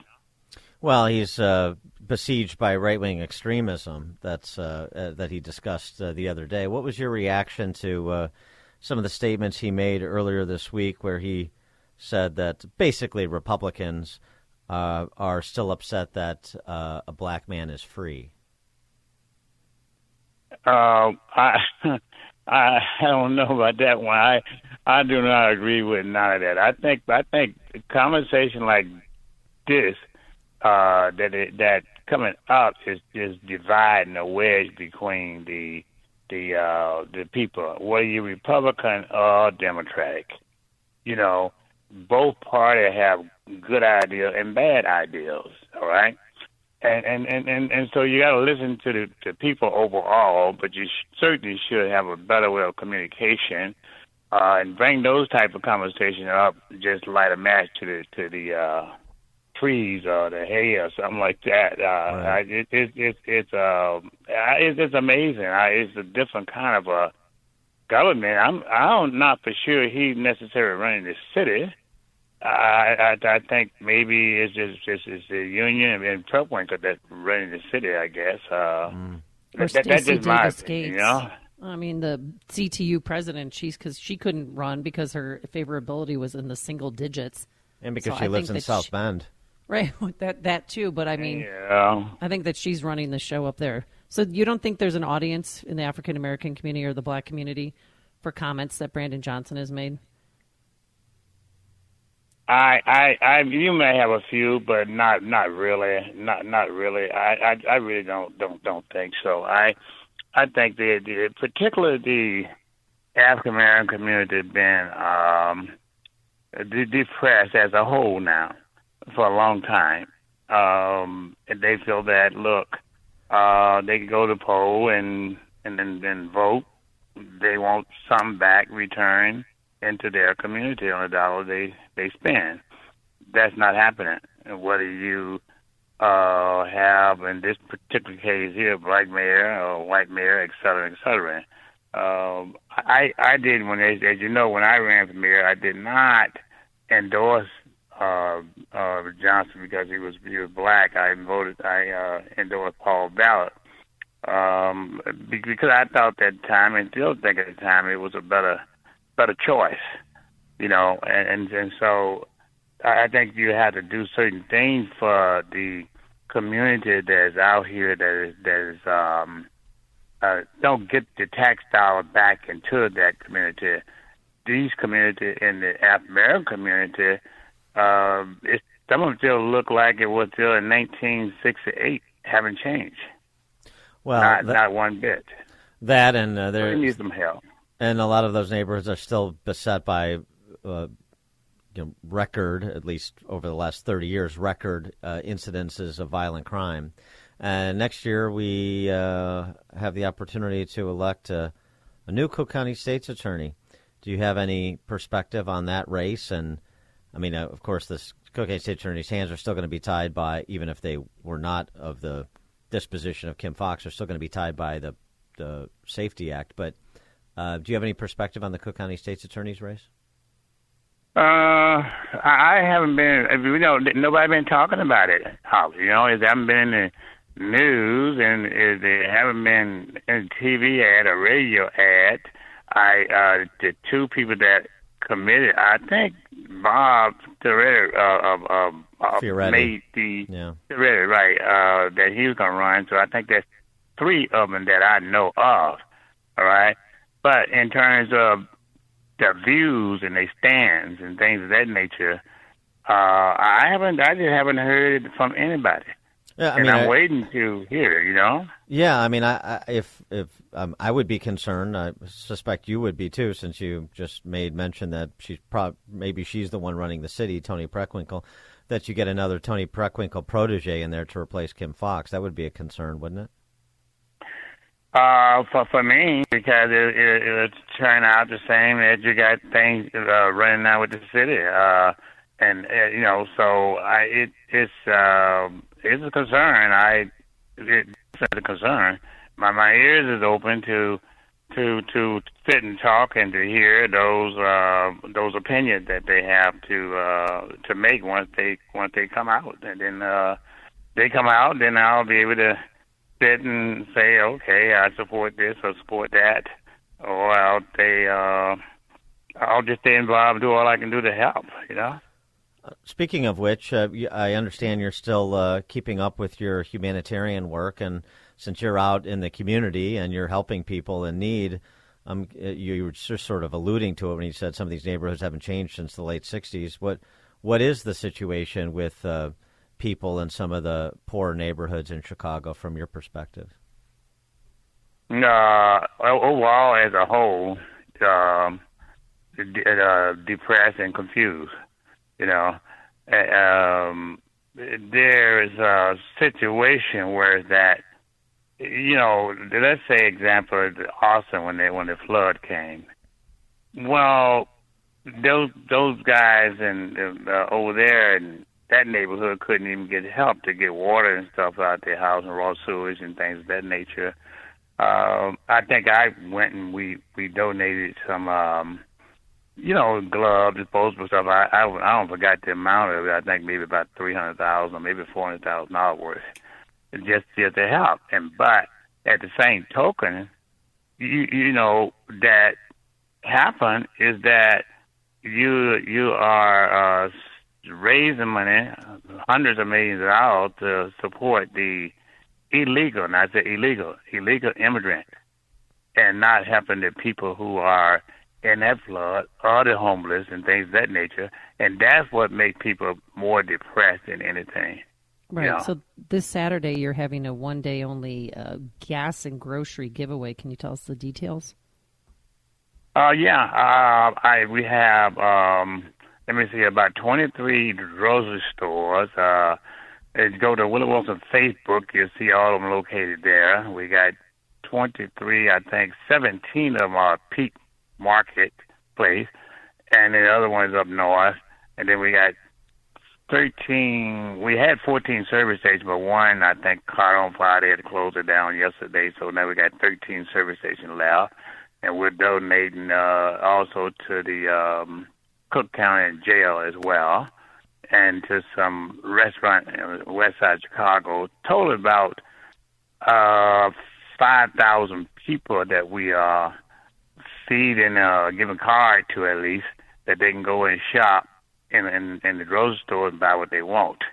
And and so I, I that that I don't think I think it might end up with about three hundred thirty-three thousand, but I think it'll be more than that when it get done. Probably about close to four hundred thousand because we're still going to go down into uh, Southern Illinois and New Orleans to donate money as well during these holiday season.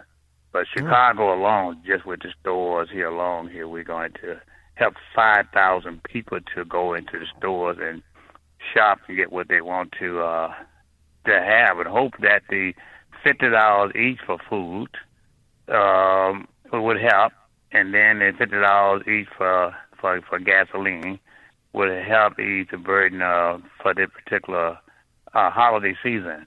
And Very cool. So Very nice. Just, uh, done that. That's great. Good for you, Willie. I'm sure people appreciate that as well. They should. Um, uh, speaking of grocery stores, what do you think about uh, Brandon Johnson's idea for a city-run grocery store? Do you think the city government would be good at running a grocery store? Well, they can't run what they got right now. Yeah, well, there's that. I mean, yeah, yeah. So I, I don't, I don't, I just don't see it. I, I it, to, to me, I, I, I thought I knew politics, but this politics right here is confusing to me.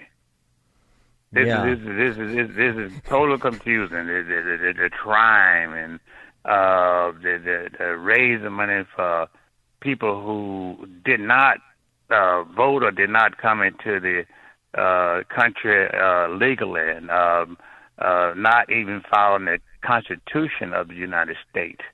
Um, I go to China and around the world. I gotta have a visa. Everybody gotta check me out before I even before I even go get there. You know, and people comes into the country. You better know who you who you letting in your house. You know. So Yes, uh, it, it's confusing.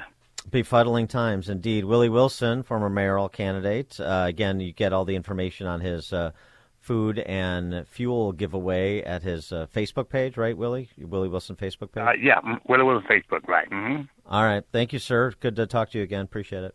You too. Thank you, guys. Appreciate it. Yeah, God bless you. And you can also see the information about the gas and grocery store locations on Twitter at Dr. Willie Wilson. And he joined us on our turnkey.pro answer line. Connect with Dan and Amy on the AM 560 The Answer mobile app. Just text the word app to 64636 to download the app today.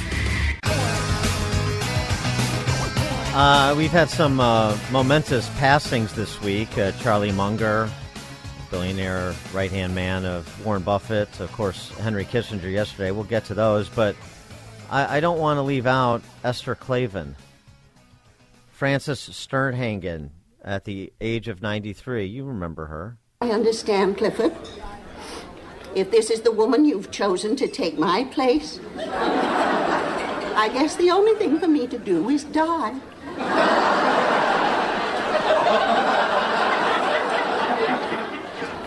Well, what are you doing? I'm dying. You're not dying. Will you stop it? Come on. No need to take me to the graveyard, Clifford. Just set me next to your tubby friend there. And when I start to bloat, just toss me in the dumpster. Gee, thanks for bringing your mom by. part of part of the greatest ensemble cast uh, ever put together for a sitcom. Frances Sternhagen, rest in peace, ninety three. Cliff's mom. Before you see it on TV, share it on Facebook, or read about it in the paper. Hear it here first. This is Chicago's Morning Answer on AM 560. The Answer. This is Chicago's Morning Answer with Dan Proft and Amy Jacobson on AM 560. The Answer.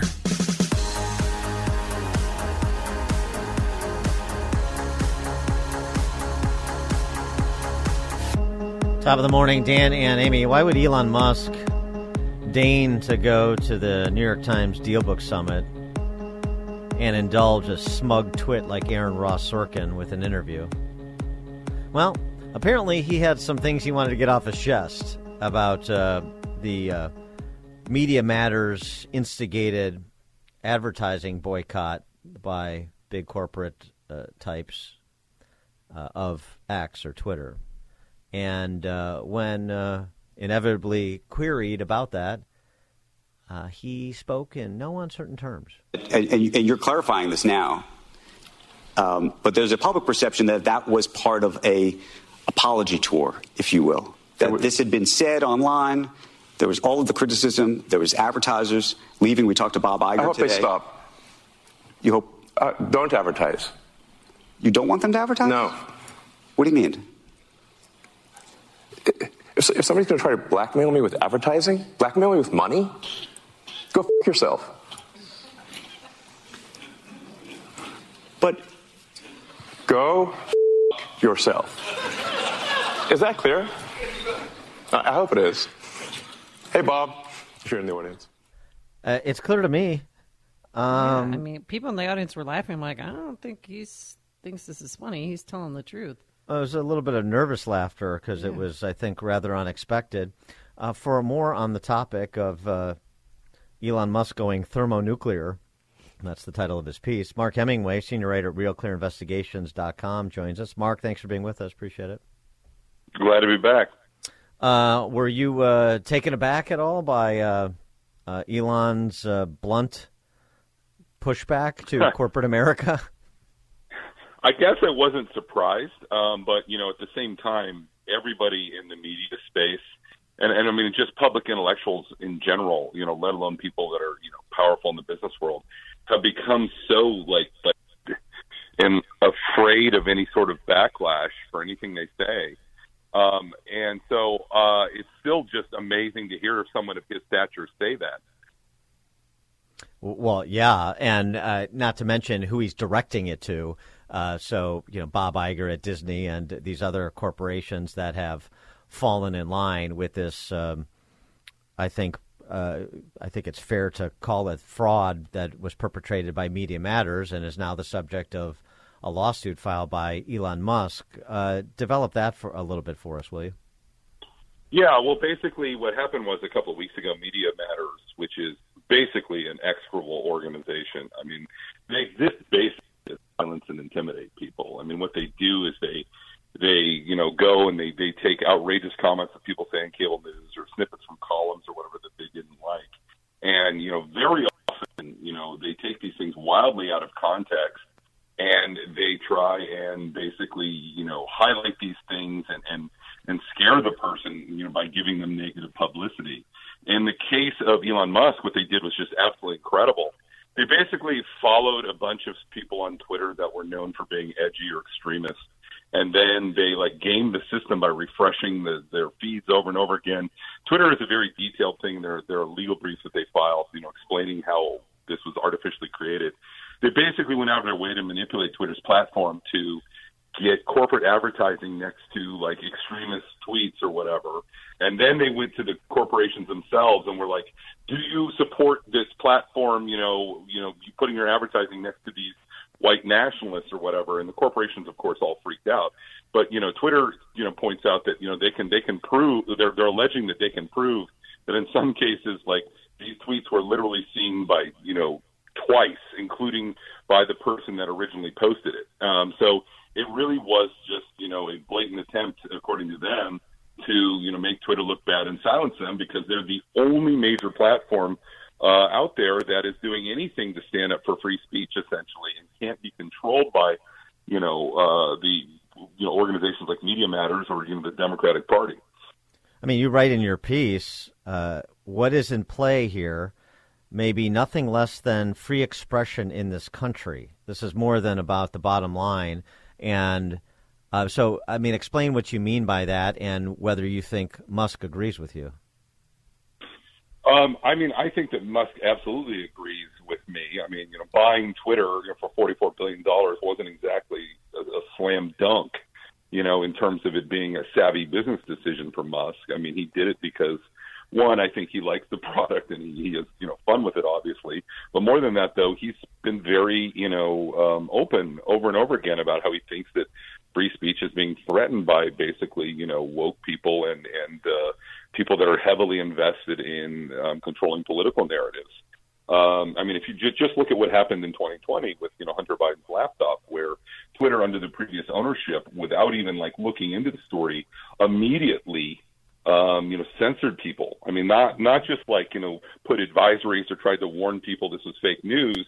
They literally made it for you know so that you couldn't share the New York Post link to the story about Hunter Biden's laptop. And of course, now even the New York Times and the Washington Post admit that the Hunter Biden's laptop is you know is, is true. I mean, everything on it appears to be, you know, accurate. It has not been manipulated by shady Russians or anything. But that was the narrative right out of the gate, and they censored it going into an election to try and control the outcome of that election. I mean, there's no question about what happened there. Um, you know, and when you see things like that happen, you should be worried about whether or not we're going to, you know, ha- live in an environment where the First Amendment allows people to make informed decisions about elections. So, as a way to repair his image, I, I guess uh, Elon Musk you know, he's not an anti-Semite, but he went to Israel. What did you think about that visit? Um, you know, look, I mean, obviously, this was another situation here where, um, you know, he responded to something that I think got totally. Uh, I mean, he wasn't exactly careful. I mean, one of the things about Twitter is that it's very because you're limited to 280 characters or whatever it is. It's very easy to say something, you know, pithy or you know, you know, or something that is much more nuanced in a direct way um, and get in trouble. And he responded to this tweet having to do with you know Jewish interests, which I, I you know if you read the tweet in a very favorable you know reading. I don't think it could be construed as anti-Semitic at all, and lots and lots of you know Jews actually wrote to Elon's defense you know, people like um, Yoram Hazony and you know Ben Shapiro and stuff basically came out and said like, look, this is ridiculous controversy. But the reality is is that anything that they can do to tarnish Musk and you know to you know to paint this portrait that he's you know running he's an extremist himself running an extremist platform they're going to use to try and go after Musk and to go after X or Twitter because they the current sort of you know information regime cannot stand that there is one major outlet for news out there that isn't engaged in massive self censorship to further basic political narratives that you know favor a DC establishment at a time when all sorts of things are going wrong in this country, um, and, and that's really about as, as simple as it, as it is. Well, and we have this uh, development too on the same uh, topic uh, first we had the Twitter files, and now we've got this whistleblower that's apparently provided information to Michael Shellenberger and to Matt Taibbi that provides more details about how this censorship industrial complex was stood up after Brexit and then after Trump's election, and how engaged uh, the federal government, federal agencies were, like Department of Homeland Security, not limited to Department of Homeland Security, in uh, collaborating, colluding, directing, uh, not social media companies directly or through cutouts like this election integrity partnership to uh, uh, to censor information on social media. So I mean this this this other piece of it too, as you were sort of getting to, is it's not just that he's running a different program than the other social media companies. Is that you know all of the state apparatuses uh, can't get to him, and uh, and and and then he exposed them by providing all that information that provided the reporting on on the Twitter files. So now they've really got uh, an axe to grind. Oh yeah, no, that's absolutely true. And I, I would also like to mention at this point in time that you know the uh, congressional Republicans released a report showing you know the extent to which um, this obscure Department of Homeland Security uh, agency, and there was another agency in the federal government. I forget where exactly it was located, but they were working with Stanford disinformation researchers, Right. and they were compiling an extensive watch list of people that they were flagging for tweets that they didn't like, and it was you know relatively harmless stuff. I know this because my wife was on that watch list. It's I mean, this is insane. Yeah. I mean, you know, is this America? I mean, for crying out loud. I mean, it, it you know, people should be very, very concerned about what is going on and the fact that, you know, all of these people are conspiring. I mean, none of this is happening in any sort of transparent or democratic way. I mean, this is a bunch of unelected bureaucrats conspiring with, you know, private actors, you know, that control major platforms to pressure them and to censor people and to, you know, use algorithmic, you know, monkeying to, you know, make things less visible. I mean, it is just happening across the board. And the funny thing is, is yes, this has all been exposed at Twitter thanks to Elon Musk, but like, what do you think's happening at Facebook? You know, what do you think is happening at, you know, major newsrooms around the country when controversial news arises? Do you think that these same people don't have their tentacles in those places? Of course they do. Well, exactly. Exactly. Well, and, and, and this, you know, I talked to Michael Benz, a former cybersecurity guy at State Department, and he, I mean, he was uh, instrumental in some of the reporting done by reporters like Schellenberg and Taibbi in terms of uh, of uh, the censorship industrial complex within the federal government, and then these new cutouts, the the pivot they're making with uh, organizations like NewsGuard, that's uh, headed up by a bunch of ex deep state types to serve the same purpose without having to, you know, get direction from federal agencies because they already know what to do. So I mean, they're they're pivoting to try to do in twenty well to do on a rolling basis, but certainly with an eye toward twenty twenty four, the same thing that they have been doing since twenty sixteen. And to your point. Um, you and, and some of the other names I've mentioned, and there's a handful of others, but uh, are the ones reporting it. But it's not getting near, in my mind, the profile that it deserves given the threat that it presents. Oh, absolutely. I mean, it, people should be screaming to the high heavens about this. I mean, there's a handful of people in Congress that are concerned, but the fact that you know this isn't like a five alarm fire for Republicans is it's just an appalling indictment. I mean, like if we lose this battle on free speech, it's based that's the ball game. I mean, you know, we already feel threatened from a lot of different angles, but but I mean, free speech is pretty much the cornerstone of the republic, and it is very, very, very much you know threatened right now. Um, I. I don't know what to do about it. I mean, like you know, I'm writing frantically all the time on these topics. Yeah. Seems like, um, and so are lots of people out there. I mean, there are plenty of good people out there. You mentioned them, you know, Michael Shellenberger, Matt Taibbi, um, all kinds of other people that have really been making this a, thing. But what I just don't understand is the entire journalistic establishment is fine with it. Like, why is the Washington Post and the New York Times not concerned about this? And the reason why is they've surrendered everything to politics um, and to a degree that is just, you know, sort of terrifying. I mean, I don't agree with Matt Taibbi on much of anything politically, but he's absolutely right about free expression, and he gets why this is, is so concerning. Um, you know, just because your favored, you know, regime is in power right now, and you know they're pushing some sort of, you know, left-leaning um, agenda that you're really happy about, doesn't mean that that can't change, and the same people and different people can't come in and use these same, you know, tools that have been built up to censor people against you. I mean, like this just seems like so patently obvious. And it's so weird because, you know, somebody's been in journalism nearly 25 years. When I started out, I mean, like every single person in every, you know, newsroom that I ever worked in would have agreed with me on this, even though I, I you know, was always more to the right than, than, than most of my colleagues. Um, but, you know, the people that were, you know, the, the solid Democratic left-leaning people in the newsroom, they would have agreed on the bedrock principle of free speech. If we don't have that, then we don't have anything. And yet somehow now, uh, you know, no one in the broader media is concerned about the very thing that allows them to operate that is the lifeblood of, of what they do. They're content being, you know, basically state propaganda. It's crazy. Mark Hemingway, senior writer, of RealClearInvestigations.com, his piece, Why Elon Musk is Going Thermonuclear. Mark, thanks as always. Thanks for having me. Thank you. And he joined us on our turnkey.pro answer line. Hear about the big stories of the day then talk about them right here on Chicago's Morning Answer on AM 560. The Answer. If you're looking for the latest news, insight into what it means, and the sharpest opinion, there's only one station in Chicago where you can turn, and it's this one. We're AM 560. The Answer. Top of the morning, Dan and Amy. Personality hires. Well, you're going to have uh, a lot of excess cash hanging around, I guess, to uh, make personality hires. Gen Z workers say they should be hired for their personality, not productivity. mm-hmm. Ever had one of those? 312 642 5600, turnkey.pro answer line, 64636DA, turnkey.pro text line. Uh, the personality hire is the uh, person whose function in a corporate setting is to provide the jokes, banter, playfulness needed in order to, quote, set the vibes, unquote.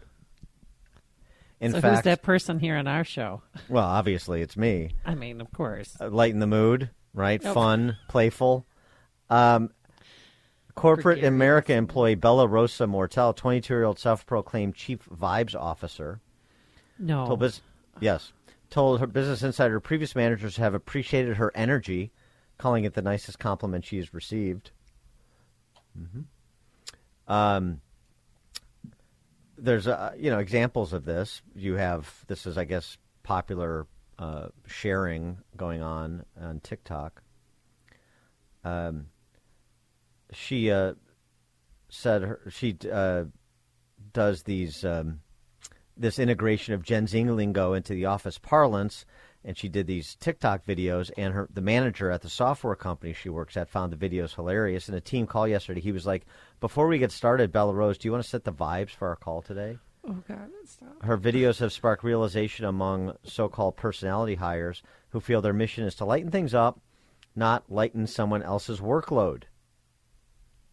312-642-5600 turnkey.pro answer line. You could also talk to us on our text line 64636 type in DA then a quick comment. I'll tell you, I mean, it's pretty innovative. I mean, if you can get away with this scam, then uh, you know, good for you. I would have to say I think our vibe director is definitely Justin Kosick. Hands down. The personality, uh, the personality hire is the also the client whisperer. The personality hire is crucial to the social equilibrium of the workplace. The the um, uh, that's some of the benefits provided by the personality hire. Does he provide that though? I don't know. Mm. That's well, that's what I say. I think it's. Right. I mean, I'll tell you, there's a way to test it. Who's Okay, the what are personality we hire doing? and who's the who's the workhorse. Um, there's this uh, test that was posted. The uh, it's the eighth grade Constitution test in Illinois. Fifteen questions. All right. Oh God. Let's see who's. You Let's tell see. me we're going to do math today or have no, it's no math. No, no Constitution No, test. No math. Constitution test. Okay. No. All right. So we'll do. We'll alternate these questions. I haven't taken the test. I'm Oh, fairly God. confident I'm going to do Are- well. Are we seriously doing this? We're doing it because we have to see is who's bringing the personality, lightening the mood, setting the vibe, and who is the, uh, you know, the staid, pasty, white egghead. Are, are Quinn and Justin going to play along with no, no, too? no, no, no, no, no. Oh, wait. It's, it's for eighth graders. I know, but fifth grade math sometimes is. It's it's you're you're still not. It's still not math. It's the Constitution. Uh, you want the first question, or do you want me to take the first question? No, just. They're true and false. I know. You get a 50-50 shot. Okay. Which do you want it to go first? Or you want me to go first? I'm going to go first. Illinois became a state in 19, 1848 and was the 21st state. True or false? Are you answering that? or Are you asking no, I'm, me? I'm asking you. Illinois became Oh. a state in 1848 and was the 21st state. That's Dan false. Proft, is that true or false? False. Became a state in 1818. Correct. And it was the 21st state, though, but it became a state in 1818. All right, number two uh, for you. Both the Illinois Constitution and the United States Constitution have a Bill of Rights. True or false? That is true. Correct. All right. Dear Lord, I'm tied 1 1. All right, let's go next. All right. The Tenth Amendment of the United States Constitution recognizes the power of states. True or false, Dan Proft? True. You are correct. Yeah. Uh, number four, the biggest item in state spending is for highways. True or false? Uh, in Illinois, isn't it for government? Hey yo, no, it is for it is for highways. Build That back is- better. That is not true. It's not true. It's false. I mean, false, false, false. Um, sorry. Yeah. Um, Okay. is it uh, You've the fallen environment? behind. Is it healthcare? Uh, The biggest item in state spending is what? Y- Yeah, it's Medicaid. Oh, okay. Uh, most. Oh, wait. No, it's No. my turn. Go ahead. Most Illinois Illinois court cases take place in the circuit courts. True, or false? Correct. You are true. All right. Uh, the original 13 colonies included Kentucky. True or false? False. True. That's correct. You're right. Uh, the Uni- oh, yeah, it's my turn now. hmm The United States Constitution allows for laws to be made on subjects that did not even exist in 1787. True. Correct. You are true. Uh, all right. Uh, we're halfway home. Um, you're I'm down sweating one. over here. I can't stand this. Your state legislature has the same lawmaking scope as the U.S. Congress. True or false? False. That's right. They don't have the same lawmaking abilities. You got it. Am I right? Yes. All right. All Go ahead. The U.S. House of Representatives has nothing to do with the impeachment of a president. True or false? Well, That's, that's false. yeah, false. Okay, that was an Uh, easy one. Yours, the Declaration of Independence was the nation's first constitution. True or false? False. Right. What was it? Uh, All right. We'll give you false. You know, Articles of Confederation. Uh, all right. My turn. Go ahead. the Bill of Rights are the. This is so. e- Why do you get the easy ones? These are all easy. But anyway, I, well, ahead. you get a really, really easy one. The Bill of Rights are the first ten amendments to the Constitution. True or false? True. Okay, Uh, the U.S. Supreme Court justices are appointed by Congress. True or false? It is false. The president Correct. appoints U.S. Supreme Court justices, Uh, but the okay. Senate has to confirm them. But Very good. Because those right. hearings are fun. That Brett Kavanaugh one, I will never forget that as long as I live. Must have been watching Schoolhouse Rock lately. Okay, go ahead. The Declaration of Independence came before the signing of the U.S. Constitution. True or false, Dan Proft? True. Correct. Yes. Uh, states can make treaties with foreign countries. Uh, true. Hold on. States can make treaties with foreign countries. No, they can't. hmm Did you answer it so you knew it was true or false? Did you answer it on the screen? No. Okay. All right. Just checking. We Just don't want doesn't cheating. Smell right, if you know what I mean. Uh huh. All right. Last one. Federalism is the sharing of power by the federal government and state governments. True or false? That's true. Correct. all right. So, since I beat you by one, I guess I'm not the personality hire. Oh. I'm a bit, I'm a bit crestfallen. We did all of that to see who the personality hire was. Well, that's. I, we had to figure out some substantive way of doing it, some way to measure. uh, all right, Alan in Northwest Indiana, you're on Chicago's Morning Answer. Good morning, everybody. I just thought it was funny that you guys have found like the one percent of the people that actually have a personality in the millennial class. Because most of the people I run into, they can't even hardly carry a conversation. You go to a store and you talk to them, and like, "Hey, how's your day?" You get like one word if you're lucky. That's all I'd say. Uh, it's, I mean, they're glued Right. to their phones, and COVID did not help sticking people, you know, kids in their basements or in their bedrooms for two and a half years. Yeah, neither do the government school systems. David and Winnetka. Hey guys, good morning. Thanks for having me on. So, I don't know if this exactly hits the subject, but this was when all the insanity started. I was driving for Uber down to the city. It was my morning route was always, you know, downtown, you know, in the crush. So this gal's in my car. She's a millennial. She just got her job, and this is what, at the time when all the millennials were complaining. I went to college. I can't get a job. You know, blah blah blah. So she was the one of the lucky ones. She'd been in this place for about two weeks. Day was her manager calls her. She's like, Sue, where are you? It's eight forty. You're supposed to be here at eight. You know, there's fifty people here. We can't start the presentation without you. And she's like, you know, I- I've been thinking about this. It's just not eight to nine or whatever. Eight to five doesn't balance with my work life balance. Work life balance. I, that was the first time I ever heard something called a work life balance. So I'm listening to a conversation, and she's like, well, all right, we'll talk about that. But meanwhile, you, know, get here. Well, where are you? You, know, how far are you? And she's like, well, my driver, we're 10 minutes away, but my driver's going to have to stop at Preet's to get me coffee because, you know, I just can't drink your coffee. And uh, while I'm listening to this stuff, my head's about to explode. I'm in the far left lane on Lake, you know, Wacker. I muscle through all these cabs, and I was seeing it's sleeting, it's icing out. I pull over to the far right lane, and I go, "Get out!" I, I Jackie Gleason, or like when you would kick Art Carney out. Get out! Get out of my car! What are you talking about? She refused to get out of the car, and the cops had to come and literally extract her from my vehicle. So another 40 minutes goes by that she's not at work. It, it was just unbelievable. And, and one more quick thing. This, this is this is definitely off the point, but I just got to share this because it was so How, nuts. how'd that how'd that impact your rate driver rating? By the way. Yeah. Good one. So uh, it went up actually. Talk about Um, so I was at my extended family's uh, for Thanksgiving, and you know politics comes up, and I'm like, oh no, here we go. They're all lefties, and so it, it, my cousin goes, she's she's like, you're always telling us we're uninformed, we're uninformed. Well, what do you, you know, what's so special about you that you know everything and blah blah blah. I go, well, I listen to Dan and Amy in the morning. You know, you should do that too. and she goes, so we start going at it, and uh, she starts talking about Hamas, and she's referring to Hamas as he, he. So finally, I said, I go, who is Hamas? What is Hamas? And she goes, well, she goes, God, you're so stupid. He's a king. I go, I go, oh, King, King Hamas. She goes, yes, King Hamas. I'm- oh my God, people are going to the voting booth.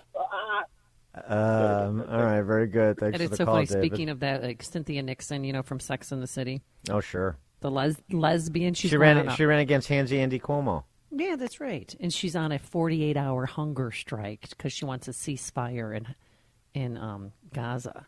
It's Oh, like, come honey, on. if you went there to visit, they would throw you off of a building because you're gay. Ugh. I mean, I, What is could- 48 hours? It's just a cleansing anyway, right? She can do at least um, 192 hours. Come on. She should. She should not eat as long as the ceasefire is in in effect. Mm-hmm. So that would be what five days now. Uh, Mike, Northwest Indiana. I think the millennials have discovered moonlighting. Uh, David Addison character is uh, the guy they're looking for. The the personality hire. Yeah, there you go. There you go. Nice, nice, nice pop culture reference. Very good. Thanks for the call, Mike. Well, I guess we've established uh, today that Amy Jacobson was the personality hire here. Oh. So con- congratulations for that. You know what? I'm going to own that. Now I'm going to say thank you, Dan. Dan and Amy, Chicago's Morning Answer. You're listening to Chicago's Morning Answer with Dan Proft and Amy Jacobson on AM 560. The Answer. Top of the morning, Dan and Amy. Uh, remember Jim Breuer from Saturday Night Live? Jim Breuer? Yeah, remember Jim Breuer? He was like Goat Boy, and he did. Um, I think he had a pretty good Joe Pesci impersonation back in the day. This had to be '90s. You remember him? I'm looking No? him up now. I'm sure. You'll remember. You'll you'll recognize him when you see him. He's very physical. Oh, yes, uh, yes, yes, comedian. yes. Yeah, Okay. very physical. Well, um, he's still doing stand up, and apparently uh, Breuer is um, on the conservative side. Actually, I knew that, but it's uh, it had been a while since I saw him. And uh, a clip from uh, a recent performance of his has been making the rounds because he he offers uh, commentary on Trump derangement syndrome, which is a still very real thing, as we know. Oh, yeah. Like it's past. It's past if you're divided politically. Even you have to admit, even if you're like, I don't care as long as it's not you know who.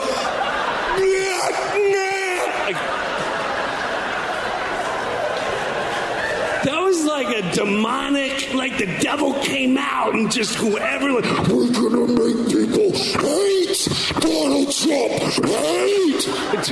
Get him. I hate Donald Trump. He's a racist. Supremacist. He's insurrectionist. He's a, he, they lynch people.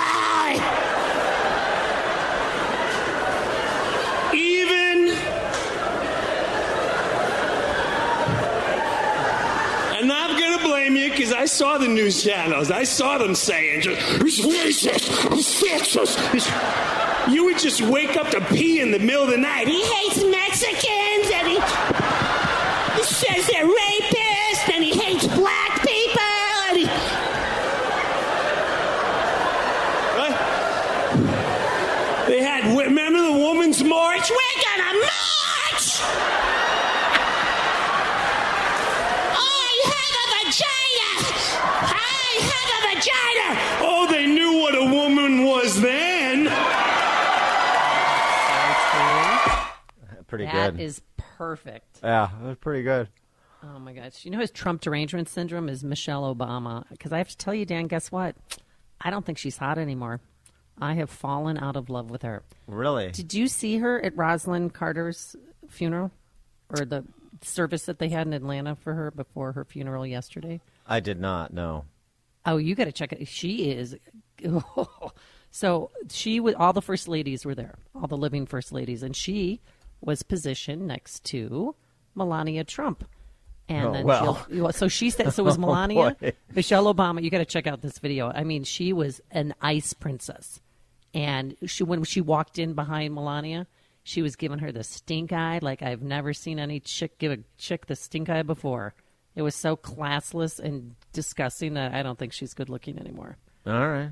Okay. Wow. And then Laura Boy. Bush was there, pleasant to everybody, because that's you know how a woman should act, especially in a situation when it's not about you, it's about Rosalynn Carter who died, Mhm. and uh, it was uh, uh, you got to. You have any more predictions about Jimmy Carter's demise? I know Oh, you no. were. You got him you in the him? Deadpool. Well, he didn't look. T- well, he doesn't look good, but um, I shouldn't. Well, say that. You know what? I'm going to stop talking. Not a, not a lot of ninety-nine-year-olds do, but I know. At least he's made it. He made it to the service and then to her funeral yesterday. So he Very might be nice. letting go soon Very after all nice. those years of marriage. All Sorry right, to thanks. hear you falling out of love with Michelle. Yeah, it's over. it's over. You're listening to Chicago's Morning Answer with Dan Proft and Amy Jacobson on AM 560. The Answer. Thanks for listening to Chicago's Morning Answer podcast sponsored by Signature Bank. Signature Bank takes pride in helping customers grow their business and provide unmatched banking expertise, custom financial solutions, and the industry's best technology. So whether you're a business looking for a deposit relationship or needs a ready source of financing, Signature Bank is the right bank for you. Call today at 773-467-5600 to hear how Signature Bank can help your business grow and thrive. Member FDIC, Equal Housing Lender.